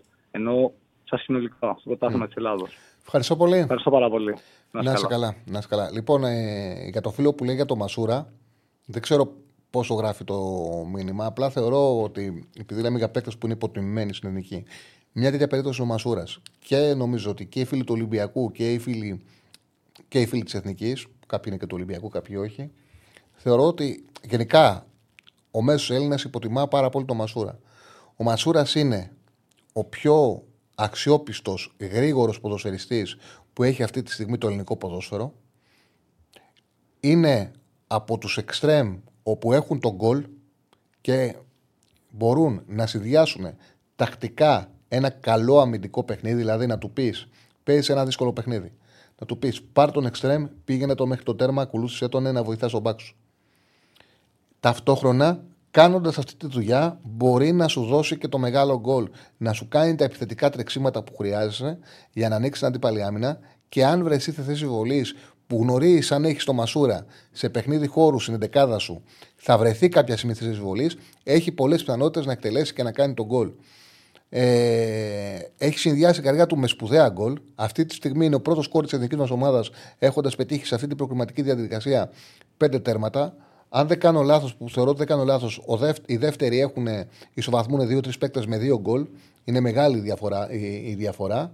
Και αυτός ο παίκτης είναι υποτιμημένος. Τον υποτιμούν κιόλας οπαδοί του Ολυμπιακού. Και αυτό συμβαίνει επειδή θεωρούν ότι πρέπει υποχρεωτικά ο επιθετικογενής παίκτης του εξτρέμ να έχει ποιότητα, να έχει τεχνική κατάρτιση. Δεν έχει τη σέντα του Ποντένσε. Δεν έχει τη σέντα του Φορτούνη. Δεν έχει την τρίπλα των παιχτών που τους βλέπεις και μένεις με το στόμα ανοιχτό. Όμως είναι γρήγορος, είναι εκπληκτικός στο χώρο. Ξέρει να το αξιοποιεί. Είναι πολύ καλός τακτικά. Θεωρώ ότι ο προπονητής που τον έχει. Έχει την ασφάλεια ότι θα κάνει ο Μασούρας αυτά τα οποία χρειάζεται και το ξαναλέω, είναι αποτελεσματικός. Στο ελληνικό ποδόσφαιρο γενικά έχουν βγει πάρα πολύ γρήγοροι ποδοσφαιριστές που είχαν θέμα στην τελική. Είχαν θέμα, δεν μπορούσαν να κάνουν τον γκολ. Ο Μασούρας ποτέ δεν είχε τέτοιο πρόβλημα. Έκανε τον γκολ. Λοιπόν, ένας φίλος που λέει ο Μασούρας είναι ένας παίκτης 7 που σε κάθε μάτς παίζει με 7, ούτε πάνω ούτε κάτω. Ναι, είμαι κοντά σε αυτό. Ο Μασούρας πάνε να τον δεις και να πεις ναι, δεν είναι. Ποτέ δεν θα σε τρελάνει. Ποτέ δεν θα πεις αυτό τον εξτρέμ θέλω. Ποτέ δεν θα σε απογοητεύσει όμως. Και ξέρεις ότι είναι σωστός. Και επειδή για μένα είναι πάρα πολύ σημαντικό να έχεις ποδοσφαιριστές που κάνουν πολλά πράγματα στο γήπεδο σε ένα καλό βαθμό.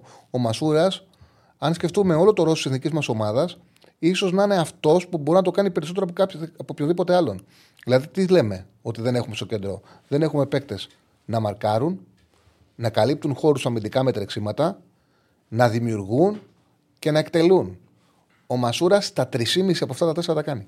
Δεν έχουμε άλλο ένα παίχτη που να σκεφτούμε ότι από αυτά τα 4 μαρκάρισμα, τρέξιμο, τακτική, μαρκάρισμα και τακτική, τρέξιμο, δημιουργία και σκοράρισμα να κάνουν τα 3,5 από τα 4. Δεν έχουμε άλλον. Πάμε στον φίλο. Χαίρετε. Καλησπέρα. Γεια σου, Τσάρλι. Καλησπέρα, φίλε. Καλησπέρα από Χαλάνδρη. Μόλις άνοιξα το YouTube και δεν ξέρω αν έχει συζητηθεί αυτό που θέλω να πω. Είναι ότι έτσι και κερδίσουμε το παιχνίδι με την Ολλανδία, δεν πρέπει να κερδίσουμε με πάνω από 4 γκολ για να πεις ότι υπάρχει αυτή η ελπίδα να περάσουμε. Και 0-0 να κερδίσουμε. Αν πάρουμε ένα πόντο από τη Γαλλία, βγήκαμε. Εντάξει, βάσει λογικής θέλω να πω, επειδή μάλλον δεν θα πάρουμε αυτό τον πόντο. Βάσει λογικής. Οι Γάλλοι είναι αδιάφοροι τελευταία αγωνιστική. Μακάρι να κερδίσουμε, να κάτσουμε αύριο, να δούμε τι έχουν κάνει οι Γάλλοι αδιάφοροι τελευταία αγωνιστική.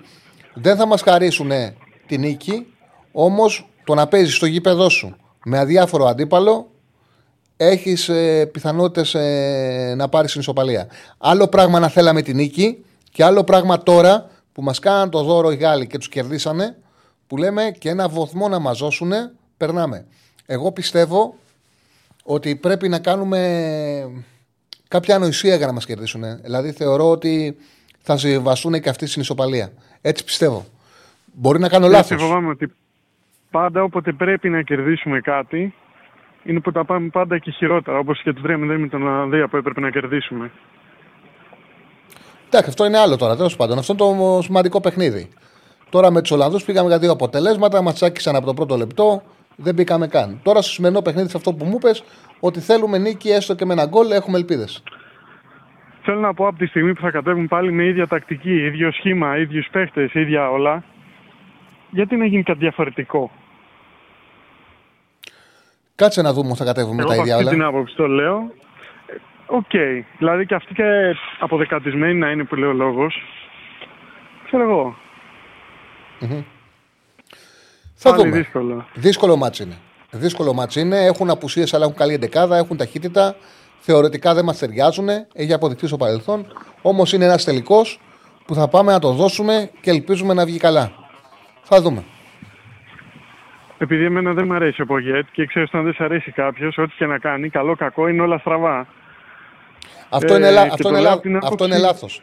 Δεν υπάρχει κανένας προπονητής. Καλά, εννοείται ότι είναι λάθος. Ναι, απλά στο λέει το παραδέχεσαι. Δεν υπάρχει κανένας προπονητής που τα κάνει όλα λάθος, ούτε κανένας προπονητής που τα κάνει όλα σωστά. Γενικά, πρέπει να βλέπουμε τις επιλογές και να σκεφτόμαστε τι είναι σωστό, τι για μας είναι λάθος. Μπορεί κιόλας κάτι για μας να είναι λάθος και τελικά να αποδειχτεί σωστό. Έτσι, δεν είναι και ότι. Ωραία. Ένα κλασικό σενάριο που παθαίνουμε είναι το ότι. Κλασικά θα αποκλειστούμε τώρα από τους ομίλους και θα πάμε Nations League, όπου θα αποκλειστούμε και από εκεί από πολύ χαμηλότερης δυναμικής ομάδες. Είναι κάτι που παθαίνουμε συχνά τώρα τελευταία. Παρ' όλα αυτά θεωρείται επιτυχημένη η θητεία του από την άποψη ότι βρήκε αυτό που βρήκε και έκανε αυτό που έκανε. Αλλά είναι πετυχημένη στην ουσία από την άποψη το πόσο καλύτερα θα μπορούσε να τα έχει πάει. Για το Πογιέτ λες ώρα. Ναι, ναι. Να ολοκληρωθεί, δεν ξέρουμε τώρα. Πρέπει να μας πάει στο ευρωπαϊκό. Να ολοκληρωθεί. Οκ. Είμαστε πριν. Εντάξει, πιο υποθετικά το. Το πρέπει να ολοκληρωθεί. Αυτή τη στιγμή, κοίταξε να δεις. Το γεγονός ότι δίνουμε μάχη με τους Ολλανδούς για τη δεύτερη θέση τον κάνει επιτυχημένο. Αυτή είναι η αλήθεια. Δεν μπορεί να πει κάποιος ότι είναι αποτυχημένος. Πήρε την πρώτη θέση στην Nations League. Δίνουμε μάχη με τους Ολλανδούς για τη δεύτερη θέση. Και είμαστε μέσα. Οπότε ναι, είναι επιτυχημένοι. Δεν μπορεί να πει κάποιος είναι αποτυχημένος. Πρέπει να ολοκληρωθεί όμως. Οφείλει να μας πάει στα τελικά. Γι' αυτό τον πήραμε. Θα δούμε. Ευχαριστώ πάρα πολύ. Οκ. Τίποτα, έγινε εγώ Τσάρλς. Ευχαριστώ. Να είσαι καλά. Να είσαι καλά. Για το φίλο που λέει άμα πήρα κιλάκια. Παιδιά, τρώω. Μ' αρέσει το φαγητό, τι να κάνω. Τι να κάνω. Μ' αρέσει το φαγητό και το ποτό. Όχι το ποτό τόσο πολύ, μ' αρέσει το φαγητό, αλλά και να πίνω. Όταν βγαίνω, μου αρέσει να πίνω. 1, 2, 3 ποτηράκια, ένα αυγό, θα πιω. Και ο συνδυασμός παχαίνει. Εν τω μεταξύ, δεν τρώω το πρωί, δεν τρώω νωρίς και τρώω μετά την εκπομπή, τα τρώω μαζεμένα. Αυτή η διαλυματική δεν κάνει τίποτα. Άμα τρως βράδυ, δεν γίνεται δουλειά. Αλλά εντάξει, θα τα χάσω γιατί παίζω και μπάσκετ και τέτοια, θα τα χάσω. Εντάξει. Πότε είναι το επόμενο μαθάκι? Έτσι κι αλλιώς, την Πέμπτη. Έτσι κι αλλιώς, εγώ ξέρω, παθαίνω. Φουσκώματα, δηλαδή φουσκώνω, πρίζομαι. Παίρνω 3 κιλά, νομίζω ότι πήρα 10. Χάνω 3, νομίζω ότι έχασα 10. Ενώ συνουσιαστικά αυτό που παθαίνω είναι. Ξεφουσκώνω. Κιλά πάντα έχω έτσι αλλιώς. Από μικρό παιδί είχα κιλά. Και κάνω προσπάθεια να διατηρηθώ απλά χοντρός και να μην γίνω υπέρβαρος. Γιατί μου αρέσει τόσο πολύ το φαγητό που αν φάω όσο θέλω, είναι και το μόνο πράγμα που ζηλεύω. Δεν ζηλεύω τίποτα. Το μόνο πράγμα που ζηλεύω είναι να βλέπω κάποιον να τρώει και να μην παχαίνει. Θα το πάρεις σε μπόι, μην αν το. Ναι, το πάρει σε μπόι. Όχι μόνο γουρνούν πολλοί συμπληρωματίνες. Εγώ δεν τρώω τέτοια. Θα φάω άμα είμαστε στην παρέα κρέατα και τέτοια, αλλά δεν είμαι τόσο λάτρης αυτά. Εγώ είμαι πιο πολύ ζυμαρικά, πίτες, σουφλέ, τέτοια φαγητά. Μαντσίλες στη διάρκεια που βλέπεις ταινία. Ναι, ναι, μου αρέσει πολύ. Μα είναι απόλαυση για μένα το φαγητό. Το να κάτσω σε ένα τραπέζι και να φάω δεν μου λέει κάτι. Εγώ θέλω. Το έχω σαν διασκέδαση στο φαγητό. Κατάλαβες. Και άμα είμαστε σε παρέα, δεν τρώω και μηχανικά, πίνω, τρώω. Αυτό παχαίνει. Τέλος πάντων. Τι να κάνουμε τώρα. Ο καθένας έχει και τα πίτσες. Ναι, αυτά τρώω. Δεν είμαι τόσο πολύ το να πάω να πλακωθώ σαν κρέατα και αυτά. Είμαι πιο πολύ ζυμαρικά, πίτσες, κάνα σουφλέ, κάνα τέτοια. Τυριά και μακαρονάδες πιο πολύ. Τέτοια. Λοιπόν. Τώρα την Πέμπτη που θα παίξεις ξανά με τους βουλιαγμένοι hit, ναι, στατιστικά που θα βρούμε. Τι που θα βρούμε, τα ανεβάζουν. Τα ανεβάζουν, όλα τα ανεβάζουν, παιδιά, όλα τα ανεβάζουν. Όλα τα ανεβάζουν. Είμαι... Μπορούμε και να έρθουμε εκεί πέρα να κάνουμε κερκίδα. Ασφαλώς, στο γείτονα παίζουμε. Στο γείτονα παίζουμε. Αλλά ακόμα δεν είμαι σε μια κατάσταση που να... Εντάξει, που να αξίζει και κερκίδα, κάτσε να χάσουμε ένα κιλό. Μπήκα στο site της ομάδας εκεί του τουρνουά, σε είδα, σε έχουν βάλει πεντάρι. Ναι, πεντάρι παίζω. Εγώ λέω να τον προκαλέσουμε τον Μπογρίνιο. Να διαλέξει δυο από τη Θεσσαλονίκη. Δεν παίζω, είναι τρία τσούμπαλα σου έχω πει. Δεν παίζω μαζί του. Πήγαινε να παίξει, να κάνει διαφήμιση, πήγαινε να σπάσει το γήπεδο. Δεν παίζω μαζί του. Λοιπόν, πάμε στον επόμενο. Χαίρετε. Έχουμε γραμμή, έχουμε 11 λεπτά ακόμα και μετά δίνουμε ράγκα. Α, έχουμε 11 λεπτά ακόμα και μετά ραγκάτσι. Ωραία. Λοιπόν, οπότε να πάμε να βγάλουμε τα συγματικά. Πάμε για τα συγματικά. Λοιπόν, μισό λεπτό. Πάμε με τον... Από τον έκτο όμιλο έχω βγάλει ένα παρολί. Δύο παιχνίδια που ουσιαστικά καθάρισε. Είναι δύσκολα, παιδιά, αυτά με τους ομίλους, τα ευρωπαϊκά. Είναι δύσκολα, δεν είναι, είναι δύσκολα. Αλλά αντάλλον φέρνουν ό,τι θα αναφέρουν. Πιστεύω βέβαια ότι αυτό το παρολί σήμερα θα περάσει. Λοιπόν, με την νίκη που έκανε το Βέλγιο στην Αυστρία, το Βέλγιο καθάρισε, πήρε την πρόκληση. Σημαντικό και για τον Τεντέσκο που ανέλαβε την ομάδα και κατάφεραν και περάσουν. Έχουν πανηγυρίσει πάρα πολύ. Παρότι θεωρείται δεδομένο ότι το Βέλγιο θα πάει στο Euro, το χαρήκανε οι Βέλγοι πολύ γιατί έχει κάνει κανένα νέο CEO ο Τεντέσκο, έχει βάλει νέα παιδιά. Ουσιαστικά από την παλιά φουρνιά είναι πάνω από 30 είναι ο Βερτόγκεν που είναι αρχηγός και ο Λουκάκου. Δεν υπάρχει άλλος. Όλοι οι άλλοι είναι νέα παιδιά. Και έκανε και μια τριάδα μπροστά που του βγήκε με Ντοκούλου και Μπάκιο και Λουκάκου που έβαλε ο Μπάκιο τα δύο γκολ. Ο Ντοκού έδωσε την ασίστ στον Λουκάκου στο τρίτο που άρεσε, ήταν και γρήγορη και γενικά υπάρχει έτσι ένα καλό κλίμα. Το Βέλγιο πήρε ουσιαστικά την πρόκληση. Ο Τεντέσκο κάνει δηλώσεις και είπε ότι θέλουμε την πρώτη θέση. Δεν μας αρκεί ότι πήραμε την πρόκληση. Θέλουμε να το πανηγυρίσουμε. Θα είναι καλό το κλίμα σήμερα στο Βέλγιο. Δεν θα πάει σε πολλές αλλαγές.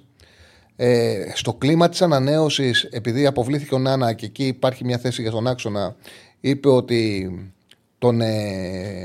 είπε τα ονόματα που μπορούν να αντικαταστήσουν ο Νάνα και στο τέλος είπε το Vermeeren της Adverb. Και το τόνισε δείχνοντας ότι μάλλον θα παίξει αυτός που τον είδαμε και με την Αντβέρπ, είναι ένας πολυπιωτικός ποδοσφαιριστής. Παίζει με τη Σουηδία. Οι Σουηδοί δεν έχουν τον Ίσακ. Θεωρητικά φαίνεται ότι οι Σουηδοί έχουν κίνητρο μεγαλύτερο βαθμολογικό. Στην πράξη δεν είναι έτσι, γιατί ακόμα και 3 νίκες να κάνουν οι Σουηδοί και πάνε 15, οι Αυστριακοί είτε αν έχουν κερδίσει νωρίτερα παίζουν το Αζερμπαϊτζάν, είτε αν κερδίσουν Εστονία, τους παίρνουν τη δεύτερη θέση. Οι Σουηδοί είναι απογοητευμένοι. Δεν τα έχουν καλά και με τον προπονητή του, τον Άντερσον. Έκανε κάποιες δηλώσεις αυτός για τον επαγγελματισμό των παιχτών. Έκοψε και κάποιους παίκτες όπως ο Κάλστρομ από την παλιά φουρνιά.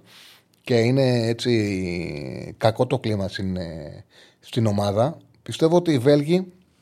Πόσο δίνει τώρα στο 565 ο Άσος, ήταν 1,72 όταν το είχα στείλει στον Στέφανο, να δω αν έχει κάποια αλλαγή. Θεωρώ ότι οι Βέλγοι θα το πάρουν αυτό το παιχνίδι, θα κερδίσουν και για την πρώτη θέση. Πήρε παιχνίδι πολύ ο Άσος στο Βέλγιο. Είναι στο 1,66 με ενισχυμένες τιμές, στο 1,61 τώρα χωρίς ενισχυμένες τιμές. Εγώ δεν παίζω ποτέ τις ενισχυμένες τιμές. Το 2,0 να κάνει τικ πάντα. Ποτέ δεν ξέραμε τι γίνεται. Και... Το Αζερμπαϊτζάν-Αυστρία που είναι στις 7 είναι σε λίγο. Οι Αυστριακοί παίξανε καλά με το Βέλγιο μετά το 0-3. Είχαν ευκαιρίες, μειώσαν σε 2-3. Αξιοποίησαν την αποβολή του Ονάνα. Πιέσανε, είχαν πολλές τελικές. Θα μπορούσαν να πάρουν το βαθμό. Σε κάθε περίπτωση θέλουν μία νίκη είτε με το Αζερμπαϊτζάν, είτε με την Εστονία, είτε να μην κερδίσουν οι Σουηδοί τους Βέλγους για να εξασφαλίσουν τη δεύτερη θέση. Εντάξει, δεδομένα θα θέλουν να πανηγυρίσουν την πρόκριση. Στο δικό τους παιχνίδι, δηλαδή να κερδίσουν σήμερα το Αζερμπαϊτζάν και να πάρουν την πρόκριση. Πιστεύω θα το κάνουν. Το διπλό του της Αυστρίας είναι χαμηλά, στο 1,36. Πάει στο 1,55, κοντά και στο 1,60 πάει, αν το κάνεις με over 1,5. Δηλαδή να κερδίσει πάνω από ένα γκολ, όχι με ασιατικό handicap, διπλό με over 1,5. Να κερδίσει όχι με 0-1, με μεγαλύτερο σκορ του 0-1, ανεβαίνει πάρα πολύ. Αυτό το παρολί έχω για σήμερα. το διπλό με over 1,5 στο Αζερμπαϊτζάν Αυστρία και τον άσο του Βελγίου από το συγκεκριμένο όμιλο. Τώρα από και πέρα για τα υπόλοιπα παιχνίδια δεν υπάρχει κάποιο ενδιαφέρον ιδιαίτερο.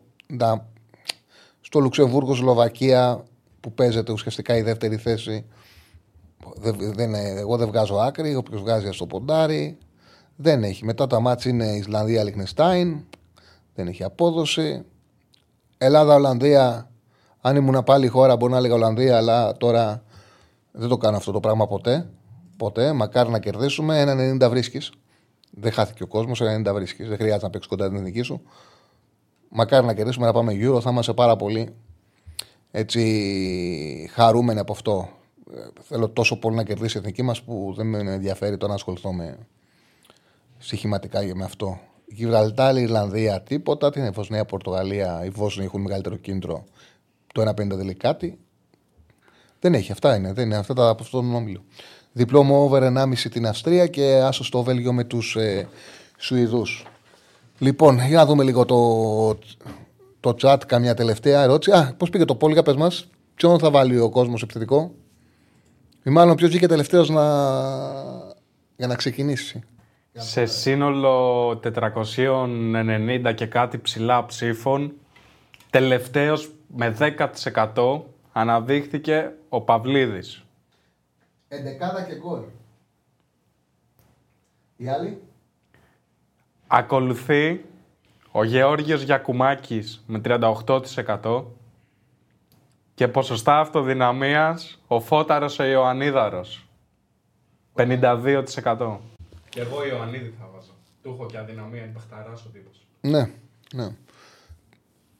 Πιστεύω πάντως ότι ο Πογκέτη θα βάλει τον Γιακουμάκη, θα πάει με τη φόρμα ή θα πάει με τον Παυλίδη στη λογική ότι τον κράτησε φρέσκο γιατί ξέρει τους Ολλανδούς.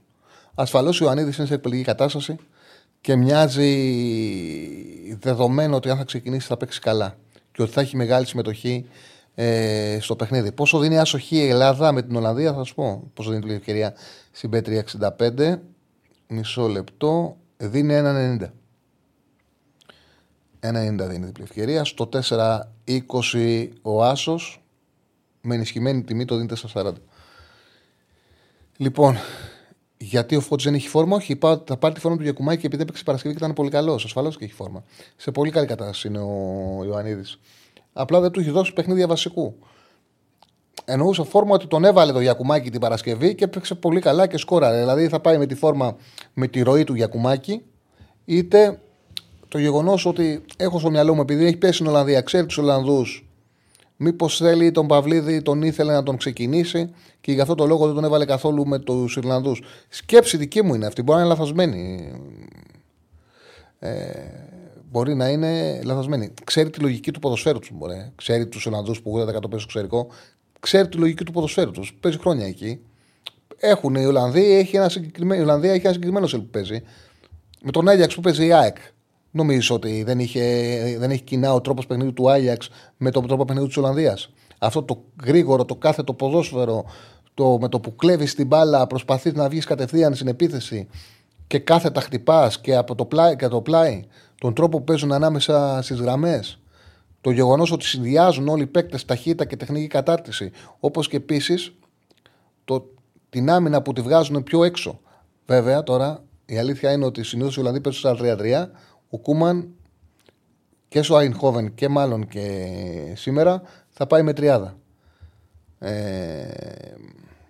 Θα πάει με τριάδα και δεν θα είναι εύκολο μόνος του να αντιμετωπίσει, δηλαδή να παίξει με πλάτη το Φαντάικ, δεν είναι εύκολο. Σίγουρα έχει τις δυσκολίες. Εντάξει.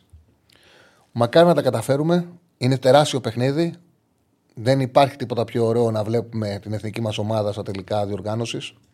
Να ξαναδούμε μετά από 10 χρόνια στο τελικό Euro την εθνική μας. Ασφαλώς δεν παίρνουμε την πρόκληση σήμερα, ούτε αποκλειόμαστε σήμερα. Δηλαδή, αν κερδίσουμε. Θέλουμε ένα βαθμό με τους Γάλλους στην έδρα μας, με τους Γάλλους να έχουν περάσει. Θα πρέπει να πάμε στην Φιλαδέλφια με ελληνογαλλικές σημαίες. Ελλάς-Γαλλία συμμαχία να φωνάζουμε και να μας δώσουν την ισοπαλία. Αν χάσουμε ή αν δεν κερδίσουμε, δύσκολα να κάνουν λάθος οι Ολλανδοί ούτε με τους Ιρλανδούς στην έδρα τους. Δεν το πιστεύω ότι μπορεί να συμβεί κάτι τέτοιο. Στην μπάλα όλα γίνονται, αλλά δεν το πιστεύω. Έχουν δύο νίκες οι Ολλανδοί, θα πάνε αυτοί στο Euro από τα προκριματικά. Όμως έχουμε κρατήσει ανοιχτό το παράθυρο για το Conference. Από το Conference, λέω. Από το Nations. Για στα play-off και να πάρουμε την πρόκληση στα τελικά. Και νομίζω ότι είναι ρεαλιστικό να το καταφέρουμε. Ούτε το Καζακστάν είναι μια δυνατή που μπορεί να μας φοβήσει, στην έδρα μας θα το παίξουμε. Ούτε στο τελικό έχουμε να φοβηθούμε τίποτα από τη Γεωργία και από το Λουξεμβούργο, από τον νικητή που θα προκύψει αυτό το παιχνίδι. Νομίζω ότι είναι ρεαλιστικά στους στόχους μας να πάμε στο Euro. Μακάρι να το κάνουμε από σήμερα. Λοιπόν, αυτά. Καλό σας βράδυ. Καλή επιτυχία στην εθνική μας. Θα τα πούμε αύριο στην ώρα μας στις 5. Ακολουθεί ο Ραγκάτσης. Μείνετε συντονισμένοι. Και τα παιδιά το βράδυ μετά το μάτς. Και τα παιδιά μετά το μάτς. Στο Δωρής ο Αριστοτέλης με τον Κατσουράνη. Το καλύτερο φινάλε, το καλύτερο post-game για το παιχνίδι της εθνικής μας ομάδας. Ακολουθούν τα παιδιά μετά το μάτς. 11.30 θα βγουν, έτσι δεν είναι? Όχι, 12 η ώρα. 11.30 με 1.30 τα παιδιά. 11.30 ώρα. Μετά το μάτς ακριβώς συντονιστείτε. Εμείς θα τα ξαναπούμε μαζί στις 5. Καλό σας βράδυ.